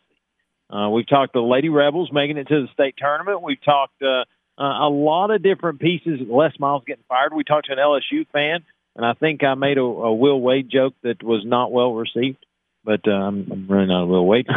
but uh, t- we're going to move to the NFL, and and the NFL is is it's a volatile state if I've ever seen one. To, today, maybe maybe late last night, uh, Dak Prescott signs a monster deal. Right. Monster deal. Four years, $160 million to stay with the, the Cowboys to be their basically their their their franchise player. He's their next uh, next guy. One is that is that too much? Is is Dak worth that money? And then two, what I don't know. I think that was a scare tactic. I think the Cowboys looked at Dak and said, "Listen, this is what we're able to give you, or we're going to sling that same money at Deshaun." I wouldn't have paid that much for him. I don't think he's worth it. I, I don't either. Uh, and I'm and there's nothing against him. I think he's a good quarterback, but is he worth that much money? No.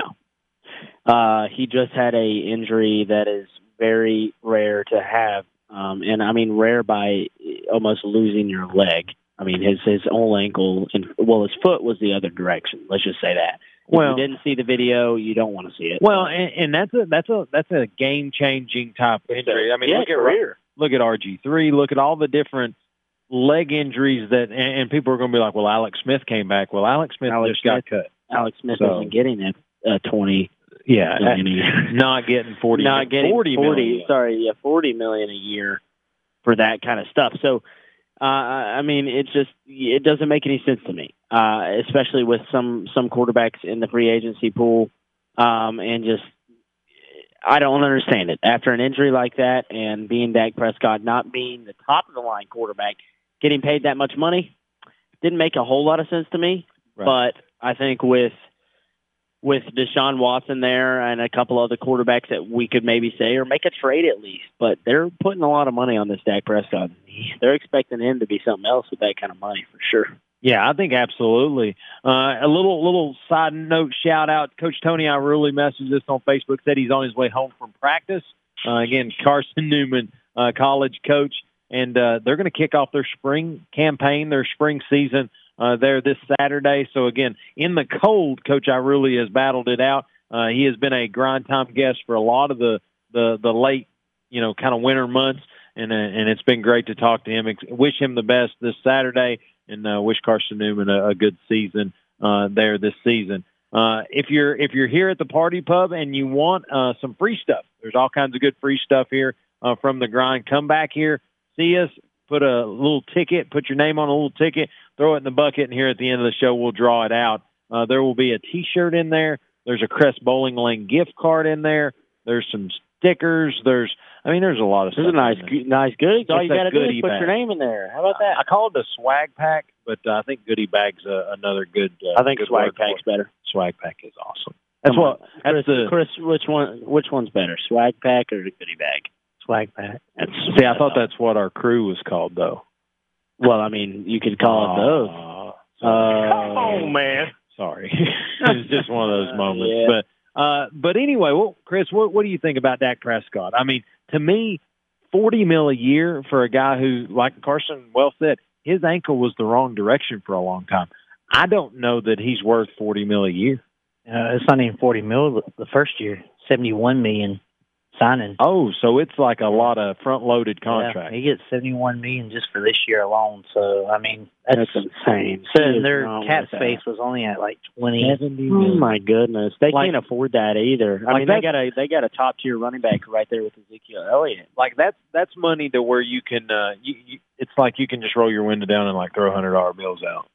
Like that's that kind of money. I mean, I, I agree. It's As they I- got they got if they want to have any chance of winning here in the future, they need to get more than just they need to be I mean- spending more on other players besides just one guy, that's which the is biggest not even issue. a top five quarterback in the league. It's only twenty million in cap space. How do you? uh That defense was horrible. last Exactly. year. How are you supposed to money? You, distribute you've that? just uh you, you ever seen uh you ever seen one of those like a huge dog like just tied to a chain and he is at the full length Ready of that chain, but there's no more chain. Well, that's why he's got to look at that defense and say, "There's our chain. We just hooked to that chain." I guess got- what's going to happen. We got these three TVs up. Stephen A. Is going to be talking about this Dak Prescott thing. I'm waiting to see what he has to say about that. Well, the good thing is we've got it muted. So, We do have uh, it we, muted, We but- don't have to listen to. it. I mean, you got to look at the stats on that. So four years, what 160. Mm-hmm. I mean, A what did lot of guarantees. what did uh Patrick Mahomes just get before that? Yeah, it's he got like half a billion. Yeah, It's stupid money. Like I think they've they've wrecked the market. I think the quarterback position that at, they're at a point now to where you you I don't know if and that's why there's a lot of reasons why I'm not a franchise owner, but the big reason would be is I just have a new quarterback every about third year because I just go draft a guy. I'd go get a Zach Wilson. I'd go get a you know uh, uh, uh what's his name Justin Fields. I'd go get a you know you're probably not going to get Trevor Lawrence because hopefully you're not that bad, but Teams uh, like that get an offensive lineman as a draft pick. yeah. I mean, I'm just going to be honest with you. As, as uh, we got to see a great finish here tonight with Gonzaga hitting a buzzer beater. Women's Gonzaga team won the uh, their conference championship today. Hey, Gonzaga don't play around. Or They? Gonzaga, it's whoever. What do you, what do you say? I don't. I say. I say it both. Like some days I come out and I say Gonzaga, and some days I come out and say Gonzaga. It's Chris just- is from Carolina in basketball country. What is it, Gonzaga or Gonzaga? Gonzaga. I'm Is it Gonzaga. Gonzaga? Yeah, See, I always thought it was pronounced Gonzaga. Like I thought that was actually the right pronunciation. Pronunciation. so Dak Prescott, Pronunciation. Pronunciation. It could be. Dak Could the- Prescott will be the second highest paid quarterback in the league. That is Mahomes. insane. He's not a top five quarterback either. I'm sorry to tell you that. I can, he's not. I can quickly, like he's if he's the second highest paid quarterback in the league, I can quickly name three quarterbacks that's better than him. Name them right Like- quick, and I'll tell you where they are. okay, gotcha. I'll tell I you, think Tom Lamar- Brady's better than him. So Tom Brady's not Yeah, even yeah. in the top. Lamar Jackson. Let's see. Lamar Jackson is not in the top. Russell Wilson. Russell Wilson's better than him, Russell mean, heck, Wilson is and that's a and that's a stretch list. for some people. I would probably put Josh Allen ahead of. I would put, I would put Josh Allen. That is a good. That's a good comparison. I I would go this past year. Josh Allen had a heck of a year. I think he's going to be And a I solid like- QB. Like I wanted everybody to know, I like Dak Prescott. I, Me too, I but think this, what he was. is stupid money. It's stupid. Well, that's Jerry Jones. Whoever whoever made that decision is an idiot. Well, you have them okay. Dallas Let's go. Cowboys. Let's go through. Let's go through some quarterbacks here. You think? All right. Dak Prescott's better than Jalen Hurts. There's one. Um, he's better than Dwayne. Ha- I mean, I'm just naming off the bottom tier quarterbacks out of the league. So, But the, I'm talking starters though. Like we All right, only Jalen's have a starter. I'll give Well, you. I'll give you the top the ten. moment. They got rid of Carson to I'll give you the top Jalen ten, and you can tell me if you think he's better than Patrick Mahomes, Better than? Or no, he's not better. I meant Pat. Deshaun Watson, nope, Nope. Russell Wilson, Nope. Jared Goff, yes, Yes, he is better than him. I would take him over. Goff. Aaron Rodgers. No. Kirk Cousins. yes, he's better. Yeah. I feel like that's a mixed bag. You're like you've got a shot. I would Kirk go. Cousins, I would go over Kirk. Yeah. Carson Wentz.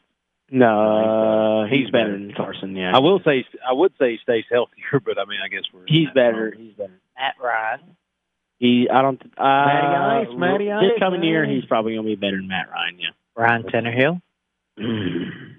So Ryan Tannehill, Miami, Ryan Tannehill, Titans. I Yeah, which one? Titans. Titans. Titans. their value. Tannehill had the better season. I'm I'm going to call it a push because I think week in week out those are that's probably good good. 160 million. Hey, what about on e- not trying to get anybody to tune away from our Facebook Live, but on uh, ESPN looks like they're they're playing the color orange, the the Condredge Holloway story. That's cool. It's just sad that Drew Brees and Tom Brady are 16th and 17th on this list. Well, I'll tell you, Drew Brees restructured just recently to try to give some money to the Saints to try to make it And happen. that's what Tom says. He took a pay cut for the uh, Buccaneers to try to get more keys Right. to it. How much money you think he's got? So. But but and it's one of those things like uh, Drew Brees. I'm not sure like his whole family dynamic, but like Tom Brady, like legitimately Gisele brings a pretty good paycheck Oh, in yeah. as well. So I don't think that household's necessarily worried seven, about it. Seven Super Bowls and has had contracts on contracts. I would hope. He. I mean, He's he- made money. He's, he's, made, money and he's got a he's got a good amount. But 160 million dollars, four years. We're seeing it right here, and that's the talk of the town. Sixty-six million dollar signing bonus. I, I want to hear what people have to say about that because if somebody thinks that, that that is smart, then I just want to hear their opinion. I'm But here's the deal. So obviously, obviously, we talked last week about free agency versus versus the draft. Obviously, the Cowboys have have hooked their their sales to uh, free agency and making sure Dak Prescott's their guy. To me, at that level of money, I would have tagged him again and then let let things happen. But Uh, looks like other teams are, are going to go a different direction. From what it looks like, the Falcons are actually looking to replace Matty Ice or at least get his heir apparent in the draft. Uh, Chris, you'll you'll be interested in seeing this. I looked up some mock drafts. Trey Lance from North Carolina is the pick at number four for uh, for the Falcons to replace Matty Ice. What, what do you think about that? To me, the, the it's not the the bigger deal that he's uh he's at number four. It's just the fact that I'm like, is that the kind of player that that Atlanta's kind of going after? Which new coaching staff? He's not from North Carolina. You talking about UNC? He's from North Dakota State, right? It said UNC on the mock draft. Yeah, there's no way because Sam Howell was Yeah, the quarterback at UNC. Yeah. But yeah, he's uh, North Dakota State. Doctor Howell. Sam Howell, Mister Mister Mr. guy that Howell? looks just like he looks just like Baker Mayfield. Yeah. Have you ever seen this guy Where's before? Trey Lance? Well, I know you have. Sam Trey Howell. North Dakota State. So Yes. the question with him is, a lot of people say he has the same characteristics and uh, style, arm strength as uh, Patrick Mahomes. The only issue is he's only played like 17 games in the NCAA, so there's not much, you know, film on him. There's not much uh, the view on him. So a lot of people are questioning: Is he really going to be this good in the NFL? Yeah, Wen- Wentz came in in in the S in DSU, Yeah, and he was uh, obviously he got a pretty good contract. That's what Jared Goff when he got picked first by the Rams, they gave him that rookie contract, which was a lot of money. That's why he's at the top of the list. He won't be here soon, but he's right now he is just based on they thought he was going to be a good quarterback, but it's not not worth the money. It just that's where it comes at. I mean, you're going to look at Lamar Jackson when his contract's up this year. um, After this se- after this 2021 season, I, I don't even know how much. If Dak Prescott's getting 160 million for four years, and Lamar is almost, I would say, two times better than him, I can't. I don't even know what that money's Well, going to be. Travis Travis just wrote me. He's uh he's saying he believes we're talking about Drew Brees that Brees will be back as the starter for the Saints, and he also feels like James Jameis will be uh, going elsewhere as a starter. I think Jameis Really? Winston's going too. Yeah. What, what's available? I mean, we're talking like Washington or or if they don't pick up. I mean, it just depends. Do you want to bring in Famous James Jameis for a year, you know, as a starter, and let your rookie sit? I'm seeing mock drafts that's got uh, you talking about the Jets. That's got Zach Wilson going to the Jets. Yeah, I've seen where Zach Wilson or Justin Fields. You know, it just depends on the caliber of player. You know, Zach Wilson's more of a uh, pro style quarterback, uh, pocket quarterback.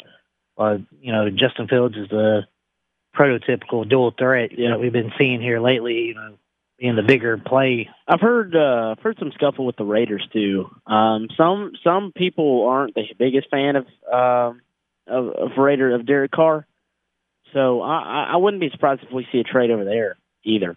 Uh, I, I think they've always been looking for a new QB. I mean, he's kind of stayed there consistently. He's been there.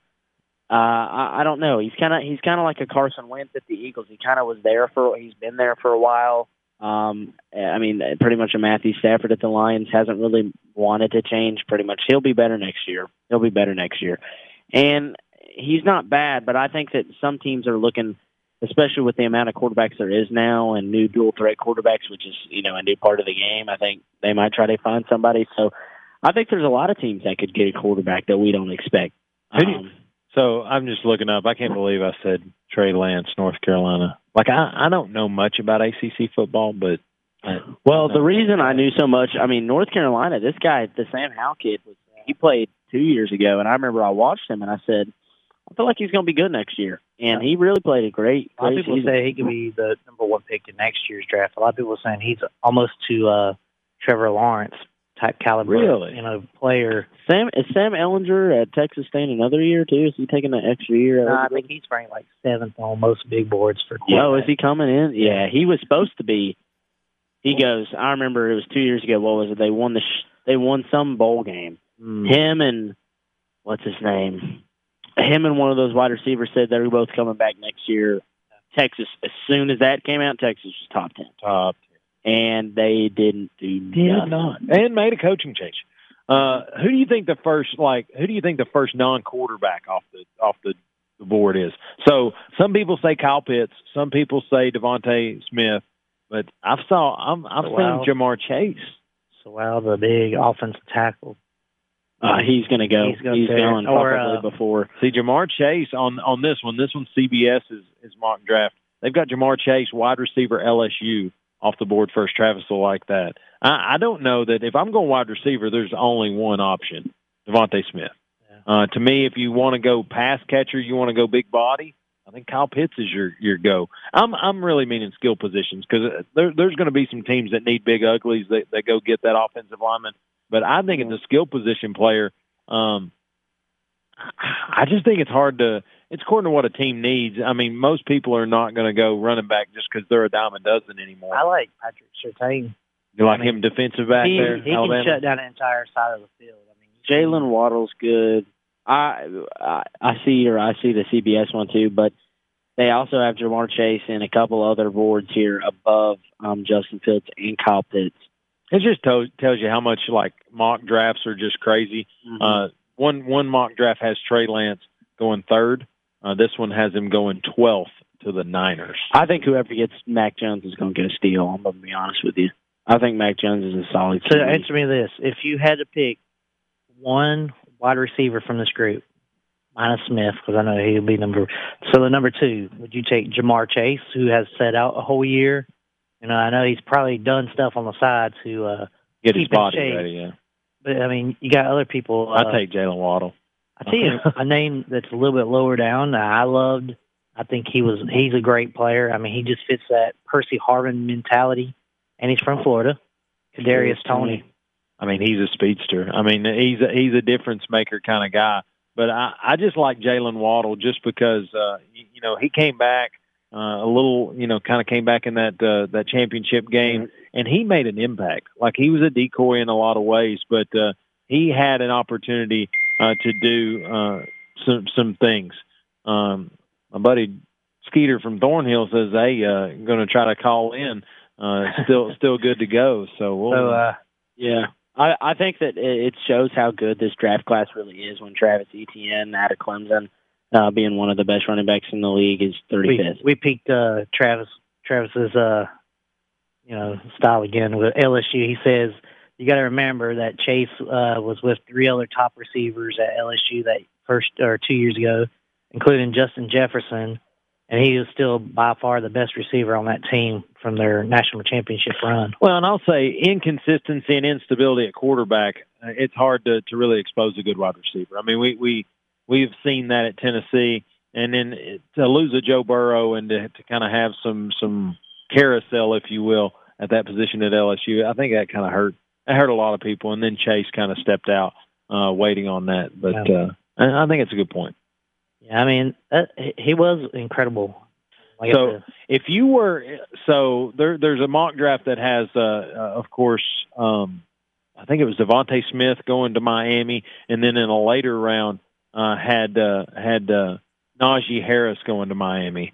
Is that like a three headed monster that's like scary to have the the Alabama hook back up in Miami? Because I I like what they're doing in Miami. Yeah, I, I Uh-oh. think it could be. Well, I mean, they do have what two of the top twenty picks. They got number thirty and number 18 so Mhm. they can get both of them. Yeah. Which a lot of people are asking: Would you take Najee Harris or would you take Travis Etienne? I think I think it's a really good question. As the as the phone lines light up, let's jump to it. I think it's Skeeter from Thornhill, man. What's going on? Hey man, how's it going? And we are we have got the Facebook Live going. I feel like that's a victory this week, and uh, and man, just uh, just happy to talk a little little sports. Right now, we're on NFL mock draft. Uh, a lot of people's got, of course, quarterbacks high on this draft, but beyond that, at other skill position players, uh, it's all over the place. They've got uh, they've got, of course, Ja'Marr Chase very high, DeVonta Smith really high, Jaylen Waddle, but Kyle Pitts is he's probably one of the bigger X factors uh, for this uh, this mock draft because I've seen him as high as four, but I've seen him down as, as low as maybe seventeen. Man, I'm I'm really hoping the Panthers pull a big one and don't take a quarterback. Uh, maybe maybe later on in the draft and take Pitts at like seven or eight. I can't remember if they picked seven or eight, but I would love that. They need a they need a replacement. I think the guy they drafted a couple years ago is not the guy. Uh, Kyle Pitts is a freak athlete, like a Jimmy Graham in the past. I, I would love to see that happen. I mean, as a fellow fellow uh, Panther lover, uh, I would love uh, Micah Parson. I think we need that uh, linebacker presence that's not been there since Kuechly retired two years ago. So, so now Skeeter, uh, according to CBS, Mac Jones would be uh, would maybe be the Panther selection at at pick eight. I know that's sad. Like it, I don't know. I'd have to, I, you know, hating Alabama. It's kind of hard to take an Alabama guy. well, but, I uh, would you know, I would argue that uh, tell me the last uh, Alabama quarterback that's been really successful in the NFL. Uh, none. Maybe name it. Yeah. Well, Carolina's known to go. Uh, Jalen Hurts. hey, in today in today's level of success, well, he only won one. That- right. That's how that's how people roll with it now.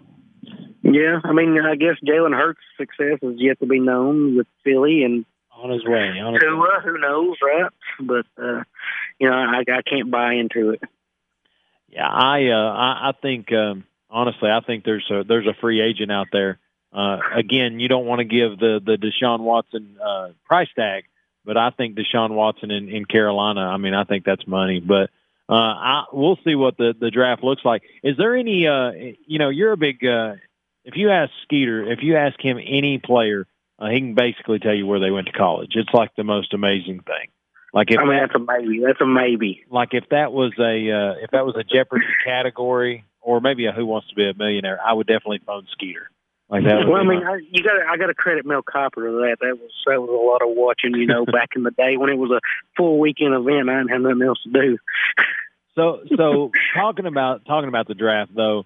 Uh, one the the Trey Lance kid from uh, North Dakota State is he is he legit or is he yet another one of those guys that uh, probably has all the tools but just hasn't played that level of competition? And is there a is there a super sleeper in this uh, in this early draft? You know, if you go back, you you, you want to compare him what to Carson Wentz coming out of there. Um, but has Carson Wentz had the right tools in Philly? I know he had Doug Pederson, who apparently was a Nick Foles whisperer. um, I don't know. I'm, I'm really liking Zach Wilson out of BYU. I think he he might be a sleeper. I think he I think he has the tools needed. I think he's a he's a monster player. I, I'll say this. I, I'll tell you my sleeper in the draft, and it's not at the quarterback position. To me, Najee Harris is the sleeper in the draft. They've got him picked uh, pick 24 uh, to the uh, to the Steelers. Uh, I think he's a he's a monster. You talk about a guy who who has a gear that hasn't been found yet and hasn't had to put the miles on the tires to find it. Yeah, uh, I So think you're, you're thinking more of a, um, a maybe a Derrick Henry 2.0 and not a Trent Richardson, right? Uh, I don't. I I think I think anybody. Derrick Henry's in a in a state all their he own. He. I think I got a good sleeper for you. Third round. Oh, you're going third round. Yeah, I'm thinking. You know, everybody's talking about you know Mac Jones and pushing him up. You know, there's somebody's name that's not been mentioned a lot. Kyle Trask. I mean, you can Oh, get him. like uh, Jarrett Guarantano. I'm saying he seems like a Lord. nah, but I'm saying Trask looks so good at the end of the year. You know, He did, and that one game And killed him, man. It killed him versus Oklahoma. And the reason it did is because it's Oklahoma. Well, and they were missing what four of their top starters set Yeah, out. oh, I mean, he was playing. He didn't have to play in that game himself, but he said as a uh, player, he was committed to Florida and he was committed to the younger guys to try to help them. As to me, that's the leadership you need. As as a defensive player, how easy was it for Oklahoma just to pin their ears back and say, "We're about to eat him up"? I mean, he had what three offensive linemen out plus four the four top receivers. I mean, they they knew none of the routes. You could tell by the way they ran the routes. Half their catches just were because of the uh, athletic ability that the Florida receivers have. I mean, it's I like Trask. I think his leadership's there. I think his arm is a question going into the NFL. You know, I think he he has the zing when he needs it, but sometimes he noodle arms it a little bit. I want to see the Uh, combine. Uh, I think the combine shows a lot. He looked good in the uh, Senior Bowl. He did. He did look good. I think he's a steal too. But I think, like I said earlier, I think Travis Etienne's a steal from Clemson. There's a lot of respect. I think for him. Amari Rodgers is is a steal. He's a he's a, there's so many good Trey players in this draft.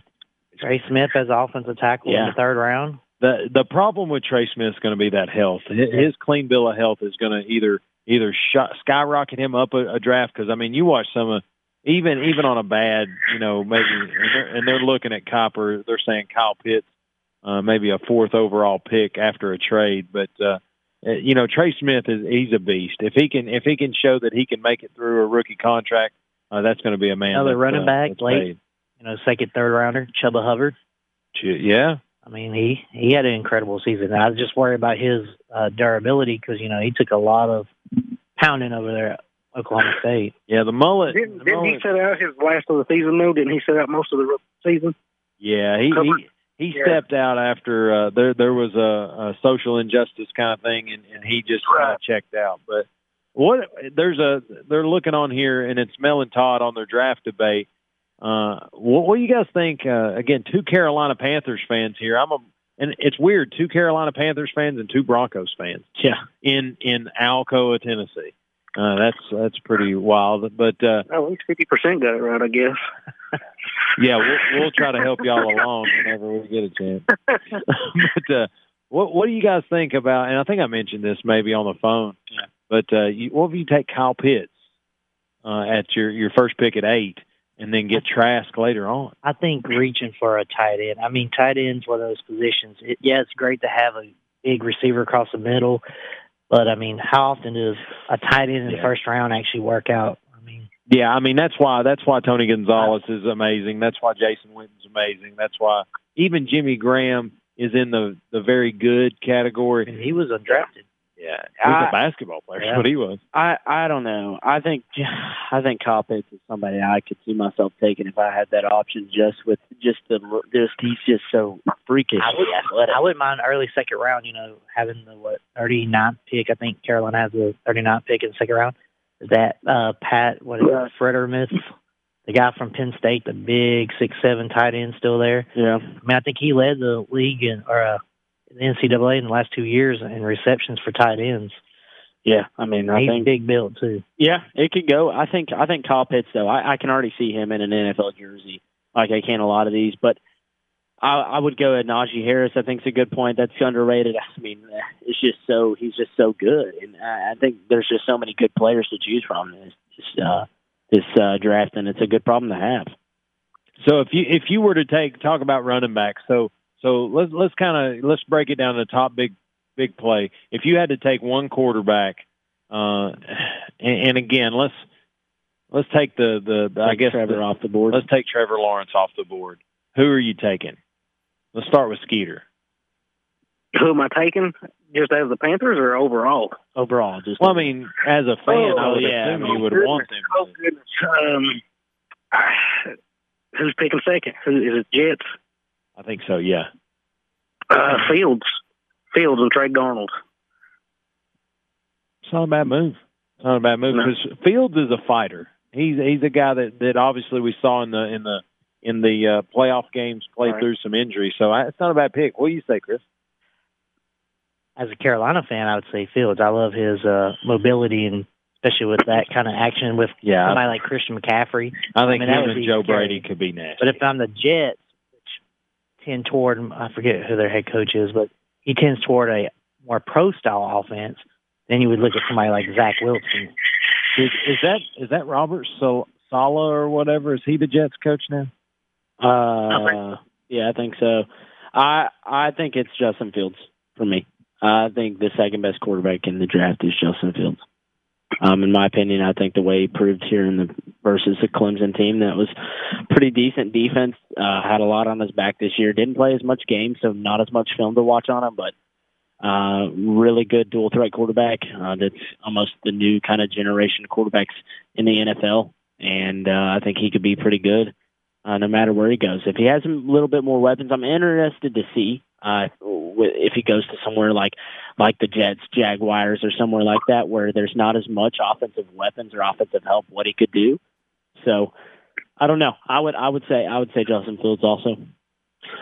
Yeah, I'm I'm going to go Zach Wilson. I think I'm drinking the Kool Aid a little bit, but I, I feel like at BYU you got to make things happen more uh, than than it's delivered to you. I think at Ohio State, I think at Clemson, I think at Alabama, uh, it, it, you're arguably going to step into a worse situation in the NFL than you played with in college. BYU, I don't know that that's the case. So I like Zach Wilson's work ethic. Uh, I'd take him. Uh, I like his build. So I had, uh, I'm agree. I'm agreeing with you. I only only picked Fields to the Jets because I thought Wilson would fall to the Panthers. I had a Halfway. ask. Uh, we're talking about draft. How about the fourth to the seventh round? Who would you pick as a quarterback then? In the fourth round, Yeah, fourth through the Oh. seventh. there's some good names. I'd, I'd, have, I'd have to I'd have to see some a list in front Okay, of me to know so- who's available. guys late late round draft uh, quarterbacks. Some of the top ones are Kellen Mond, Jamie Newman, No, No. no. Ian Book from Notre Dame, Maybe. Sam Ehlinger, Shane uh, Buchley, Oh, Buscelli. Buechele, yeah, from SMU, Felipe Franks from Arkansas. No. I'm gonna say none. I'll be honest, Frank. have Will Grier. I, I'll be honest. Frank's in, in a in the in a good position in a good system could work. I mean, I think what he was able to do at Arkansas showed that he's got a lot of leadership and got a lot of things he can do. He can do well. Is he an NFL quarterback? I don't think so. Probably of that list, if I have to pick one out of that list, Ian Book's the guy I probably go with. I go. I like Shane Boucher at SMU. I've actually watched a lot of him. He's a uh, got a good arm. Uh, I think he's a guy uh, that could that could actually do well in the NFL. We've seen. Was he, he was guys, a former SEC quarterback, wasn't he? Buscelli? I thought he Uh, went to Shane SMU. Could have. I, I thought he went to SMU. Uh, but anyway, I think I like Ehlinger. I do mean, you? Sam. Man, he's just a gunslinger. I think he, but I think he's like Colt McCoy slash He's Garrett Gilbert, two or three oh, according to where you're asking. Hey man, I think he got a little bit too much. you know much who else was a gunslinger? Brett Favre. He was a Vol for life. Peyton Manning. Just got Sam and He led the league. He's got a lot better. How many interceptions? He was known for his interceptions Yeah. coming into this That's a- rookie year. No, he he holds the rookie record, I believe, for uh, most interceptions. It's it. Yeah, I, I think you're right. Yeah, like 31. Hey, I if think you're, if you're Famous hold, Davis might have beat that record, but hey, well, that's fine. That's fine. We like those records getting broke. But uh, uh, anyway, I I don't know. I, late round draft picks is it's it's a fit and function type scenario because it's it's whoever's left and and whoever you know people are kind of moving around. I I think I'm arguing uh, that I think this this uh this draft could be the most movement on a draft night that we've seen in a long time. I, I agree. I think it could go either way, and honestly, there's really not a bad pick here if you're going in position ah. So Shane, the guy you were talking about, SMU quarterback, was actually originally at Texas, but lost his starting job. That's Sam right. Ehlinger. I knew he was at a big gig. Yeah, it said he lost his job after going seven and three, and then Sam Ehlinger stepped in the next year. And then he transferred out from Texas in Just 2017. just couldn't handle it. I don't think Kellen Mond's an NFL player. Honestly, I don't even I don't even know that. Not a quarterback. That's true. So I gotta know. Oh, Does any man. does anybody there think that there's a shake up at one and it's not Lawrence? Like could Fields or Wilson go one? No, I think Lawrence goes first. Only way I could see is if somebody came in with the idea that they needed uh, I don't know. Wilson, but I mean Usually those solid pick seasons. that's like that's like uh, man, that's there's some people that thought what what was his name was better than Peyton Manning. Oh, Ryan Ron Ryan Lee. Leaf. Oh Lord. I mean, there's people that well, eight eight GMs had Ryan Leaf ranked higher than Peyton Really? Manning on boards. Kid. I, I, I bet the Chargers wasn't one of them. I saw that 30 on 30 about Ryan Leaf, and that was uh, one of the things. Eight GMs out of 32 teams had him ranked higher than Peyton Manning. Wow. I, here's the thing. I mean, I'm still have jobs. You think? right. The the only way something happens with Lawrence is if somebody can can um I, I guess make somebody believe that he's not going to be one. You know, and and they slide in. I think if it is Jacksonville making the decision, the only player they're looking at is Trevor Lawrence because I think Urban Meyer wants him so bad. Um, you know, a lot of people's like, well, he might go the the Ohio State Justin Fields. Realistically, Justin Fields isn't a an Urban Meyer guy. He's a Ryan Day guy. So uh, I think I don't see. I think uh, I think we've got a you know you know you've got a pretty good opportunity of seeing a lot of shake up, but at one I don't I don't see a lot. Yeah, just think Fields was supposed to be at Georgia. Fields probably uh, Georgia probably wishes he would have stayed. Uh, I think uh, there's a lot of things that that uh, JT Daniels toward the end of the season did well and, and what have you, but uh, Justin Fields uh, with the right teaching uh, is still still would have uh, been the class of that uh, that quarterback room. So a friend of mine, he's a big.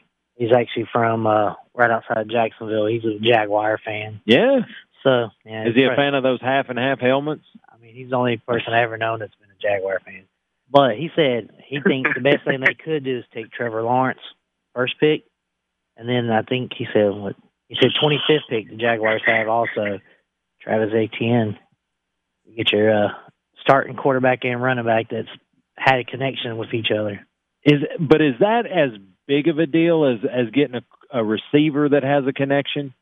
Not Yeah. that there's one in the first round that Etienne's one of the best pass catching uh, running backs, so little I'd say Reggie Bush Najee. action, I'd say him and Najee Harris were one and two. You just have to choose your uh pick your poison kind of. yeah. I mean I- both of them have like probably five five star you know offensive linemen in front of them. I still I, I go with the tread on the tires. I'd still take Najee Harris. I think I think Etienne's been a starter for like three years, played in three uh, playoffs. He's uh he's been beat up. Yeah, but at the same time, they get such big leads early in the game. I mean, their I would take I would take Najee over him, but I think Etienne he's just such a hard worker. I wouldn't I would love to have him on my squad Well, for sure. I thought I read somewhere too. Urban was a big uh when he was at Ohio State, try to get Etienne up there. He's from New York. Well, Jersey. but you know he doesn't he doesn't celebrate or something is what they said. That he doesn't go to any any outside events. All he did was focus on football and he does his own thing. I watched a little documentary on it before the playoffs and. I looked at him differently. I mean, you you you take a guy that's leading rusher for Clemson running backs, and he doesn't tell you that. Yeah. And said he was highly recruited by Urban Meyer when he was at Florida and when he went to Ohio State. Um, when Etienne was still in middle school wow. down in uh, Louisiana, and then when he was at Ohio State, he tried to recruit him, and he ended up going to Clemson with Dabo Swinney. So I mean, there is, I guess, Urban loved him at that time. I could see, you know, that picks there at 25. I mean, it goes back to you, Etienne, a bigger running back, or Najee, who's a smaller, more, you know, accurate running back. Yeah, I, I still I think I'd still go with Najee, but Well, you, what say you, Skeeter? Uh, probably whichever one's there. They might be both be gone. I mean, at least one of them might. Um, or it could be like in the past where all everybody, every running back's available. But you know, Na- Najee is going to have a a big following, I think, and, I think he may go before twenty five. Yeah, I I, so- could. Yeah. I could see that happening. Running backs is traditionally not a not a sought after position, but yeah, I think in the in the batch that sits in this draft, uh, it could be a little bit different. But uh, on a, on another note, just because we brought up Urban Meyer, I'm kind of interested in Skeeter's opinion. Again, uh, we are we are fellow Tennessee fans, uh, and hence uh, not a fan of Urban Meyer because of his time at Florida, and then post you know the time at Ohio State. What do you think about Urban Meyer's uh, potential at uh, Jacksonville, or is he just another uh, college coach that we're going to figure out can't do it at the pro level? And I don't, I don't know. It's kind of hard to peg. Um, it- we got ninety percent failure to ten percent success coming from college and NFL mostly. Pretty much. maybe at best. Um, I, I don't see it being successful. At least I, I think it's going to be a long term thing. Like, can they deal with him for about five or six years? Maybe, but I, I don't know. Um, he's going to struggle, even even with Lawrence in there. Even if they get uh, one of the running backs, I, I think uh, the defense ain't bad, or they wasn't what two or three years ago. Right. But To me, to me, we'll know in three years whether whether he's going to be good or not. And and I mean by that is, is he's either going to be good and we're going to know that, or he's going to be sick and he's going to quit. Yeah, Like I, that's Urban I don't, Meyer's- I don't know. I don't know the if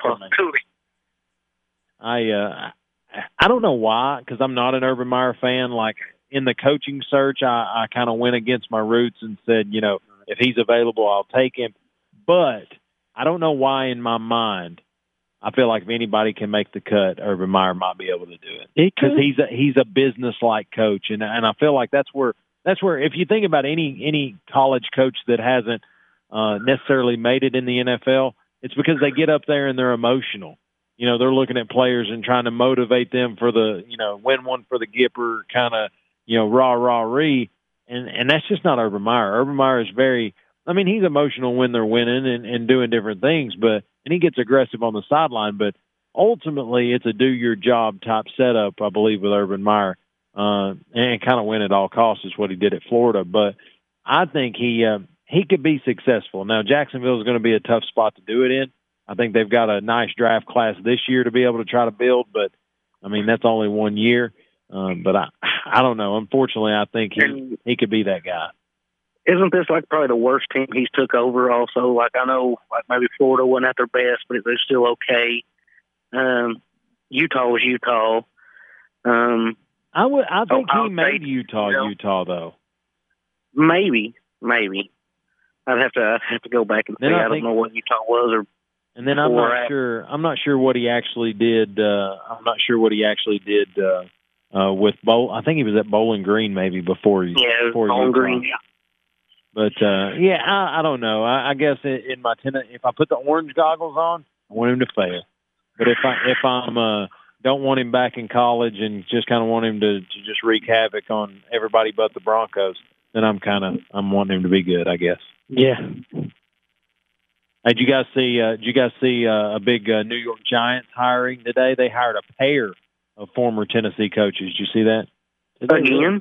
Yeah, I think it's actually a room. They can room together because they have a lot of stories they can share. Derek Dooley and Jeremy Pruitt officially uh, hired by the New York Giants today.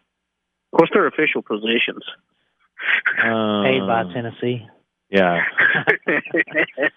probably. Uh, Saturdays down south is who's reporting it, but uh, um, Butch Jones was not available to make it a trifecta. But uh, Joe Judge will uh, will hire the two uh, the two on the other end the the end caps for for Butch Jones.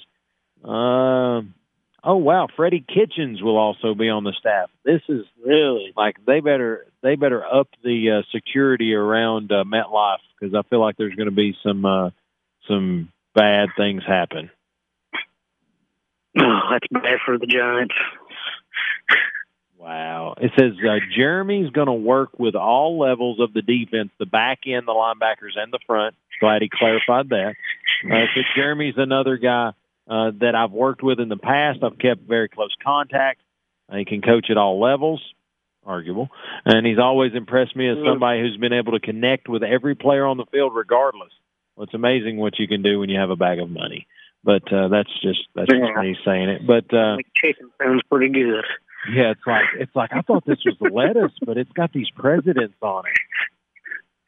I didn't know, but uh, but anyway, guys, uh, Skeeter, always fun talking to you, man. Uh, hope everything's well. Uh, you big NASCAR fan, got some dirt going on up there.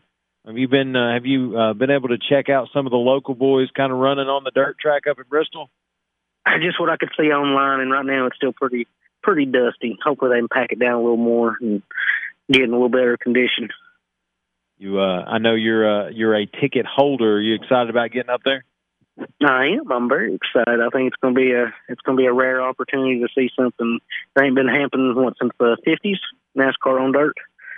Right. What and uh, what do you think about uh, four races into the NASCAR season and four different winners? It's pretty impressive, actually. You know what all's happened uh, this year, but you know they're going to Phoenix. I, expect uh, to get back to normal this week. Uh, maybe Harvick.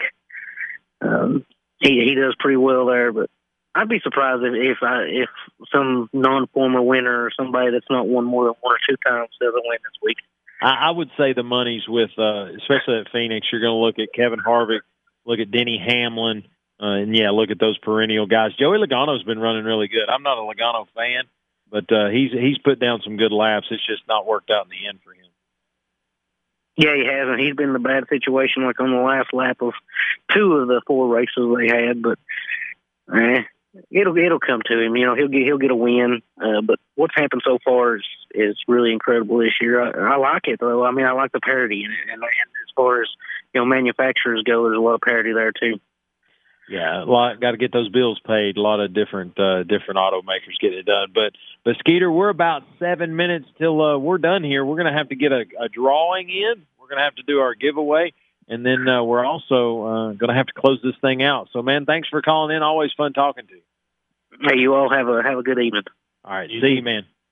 See you. All right, Skeeter from Thornhill. Skeeter is always a uh, a very good call and uh, always very insightful, uh, if you will. Carson, you gonna draw it out there? I'm gonna draw it out. Oh man, got a heavy load in there. Got a Yeah. got a gift pack that's got a Crest Bowling Lane gift card, just one, and uh, and, and then we've got um, we got there. Let's see if we get the name.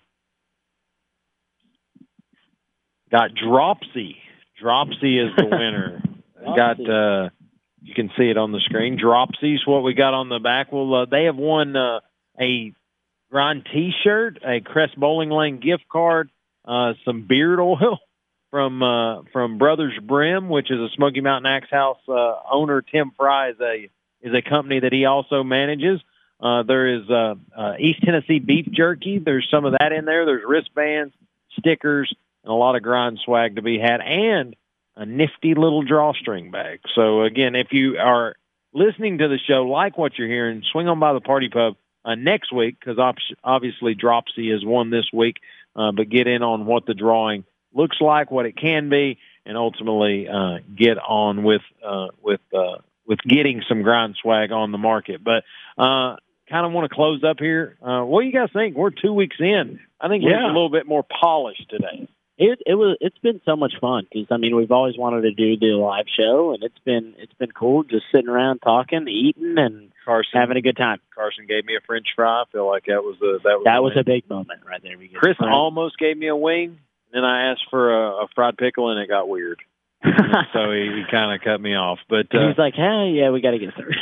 but uh, but anyway, I want to thank our sponsors. Of course, Par T Pub. You know, if you look behind us, it says Par T Pub. We're here. We're live every Tuesday, five to seven, and uh, Brad and Lisa have taken care of us uh, the first two weeks, and I expect it to continue. But uh, a lot of things going on here at their new location in Midland Plaza, right off Calderwood. You can't miss it. It's just behind Regions Bank. Uh, they've got a lot of things. Tuesdays are ladies' night. Right after we we sign off here, there'll be karaoke in the front. Uh, I'm going to try to keep Carson out of that. Thursdays and Saturdays, dart tournaments here at the pub, just right here to our left. Uh, Fridays and Saturdays are karaoke, so three days of karaoke here at the pub. Great food; they can vouch for it here. I watched two uh, two nice plates of food get devoured here in the last two hours. And if you want to call it in, just kind of stop by and get your, your order to go. 865-984-4251. Uh, Mortgage Investors Group in Maryville. Donna Cry is the sponsor here on the show, and the one we uh, we kind of uh, plug here. DonnaCry.com is where you can check her out. She is the senior lender at Mortgage Investors Group in Maryville, and her number is 865-984-9948. Again, 865-984-9948.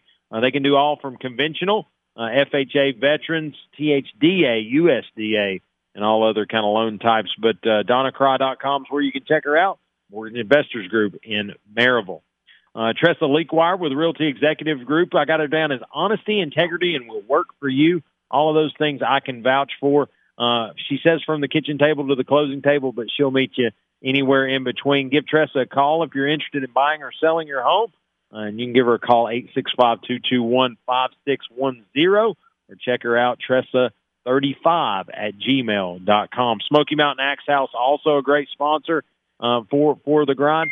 You can check them out, SmokyMountainAxe.com. Owner Tim Fry is a great local patron as he has many businesses and uh, and has done great work with Mission 22, uh, a big veteran affair uh, organization that helps those post um, post their service time and, and all the, the issues that may arise uh, from that. And J and J Lawn Services, James Butler and crew uh, there in Morristown can take care of you.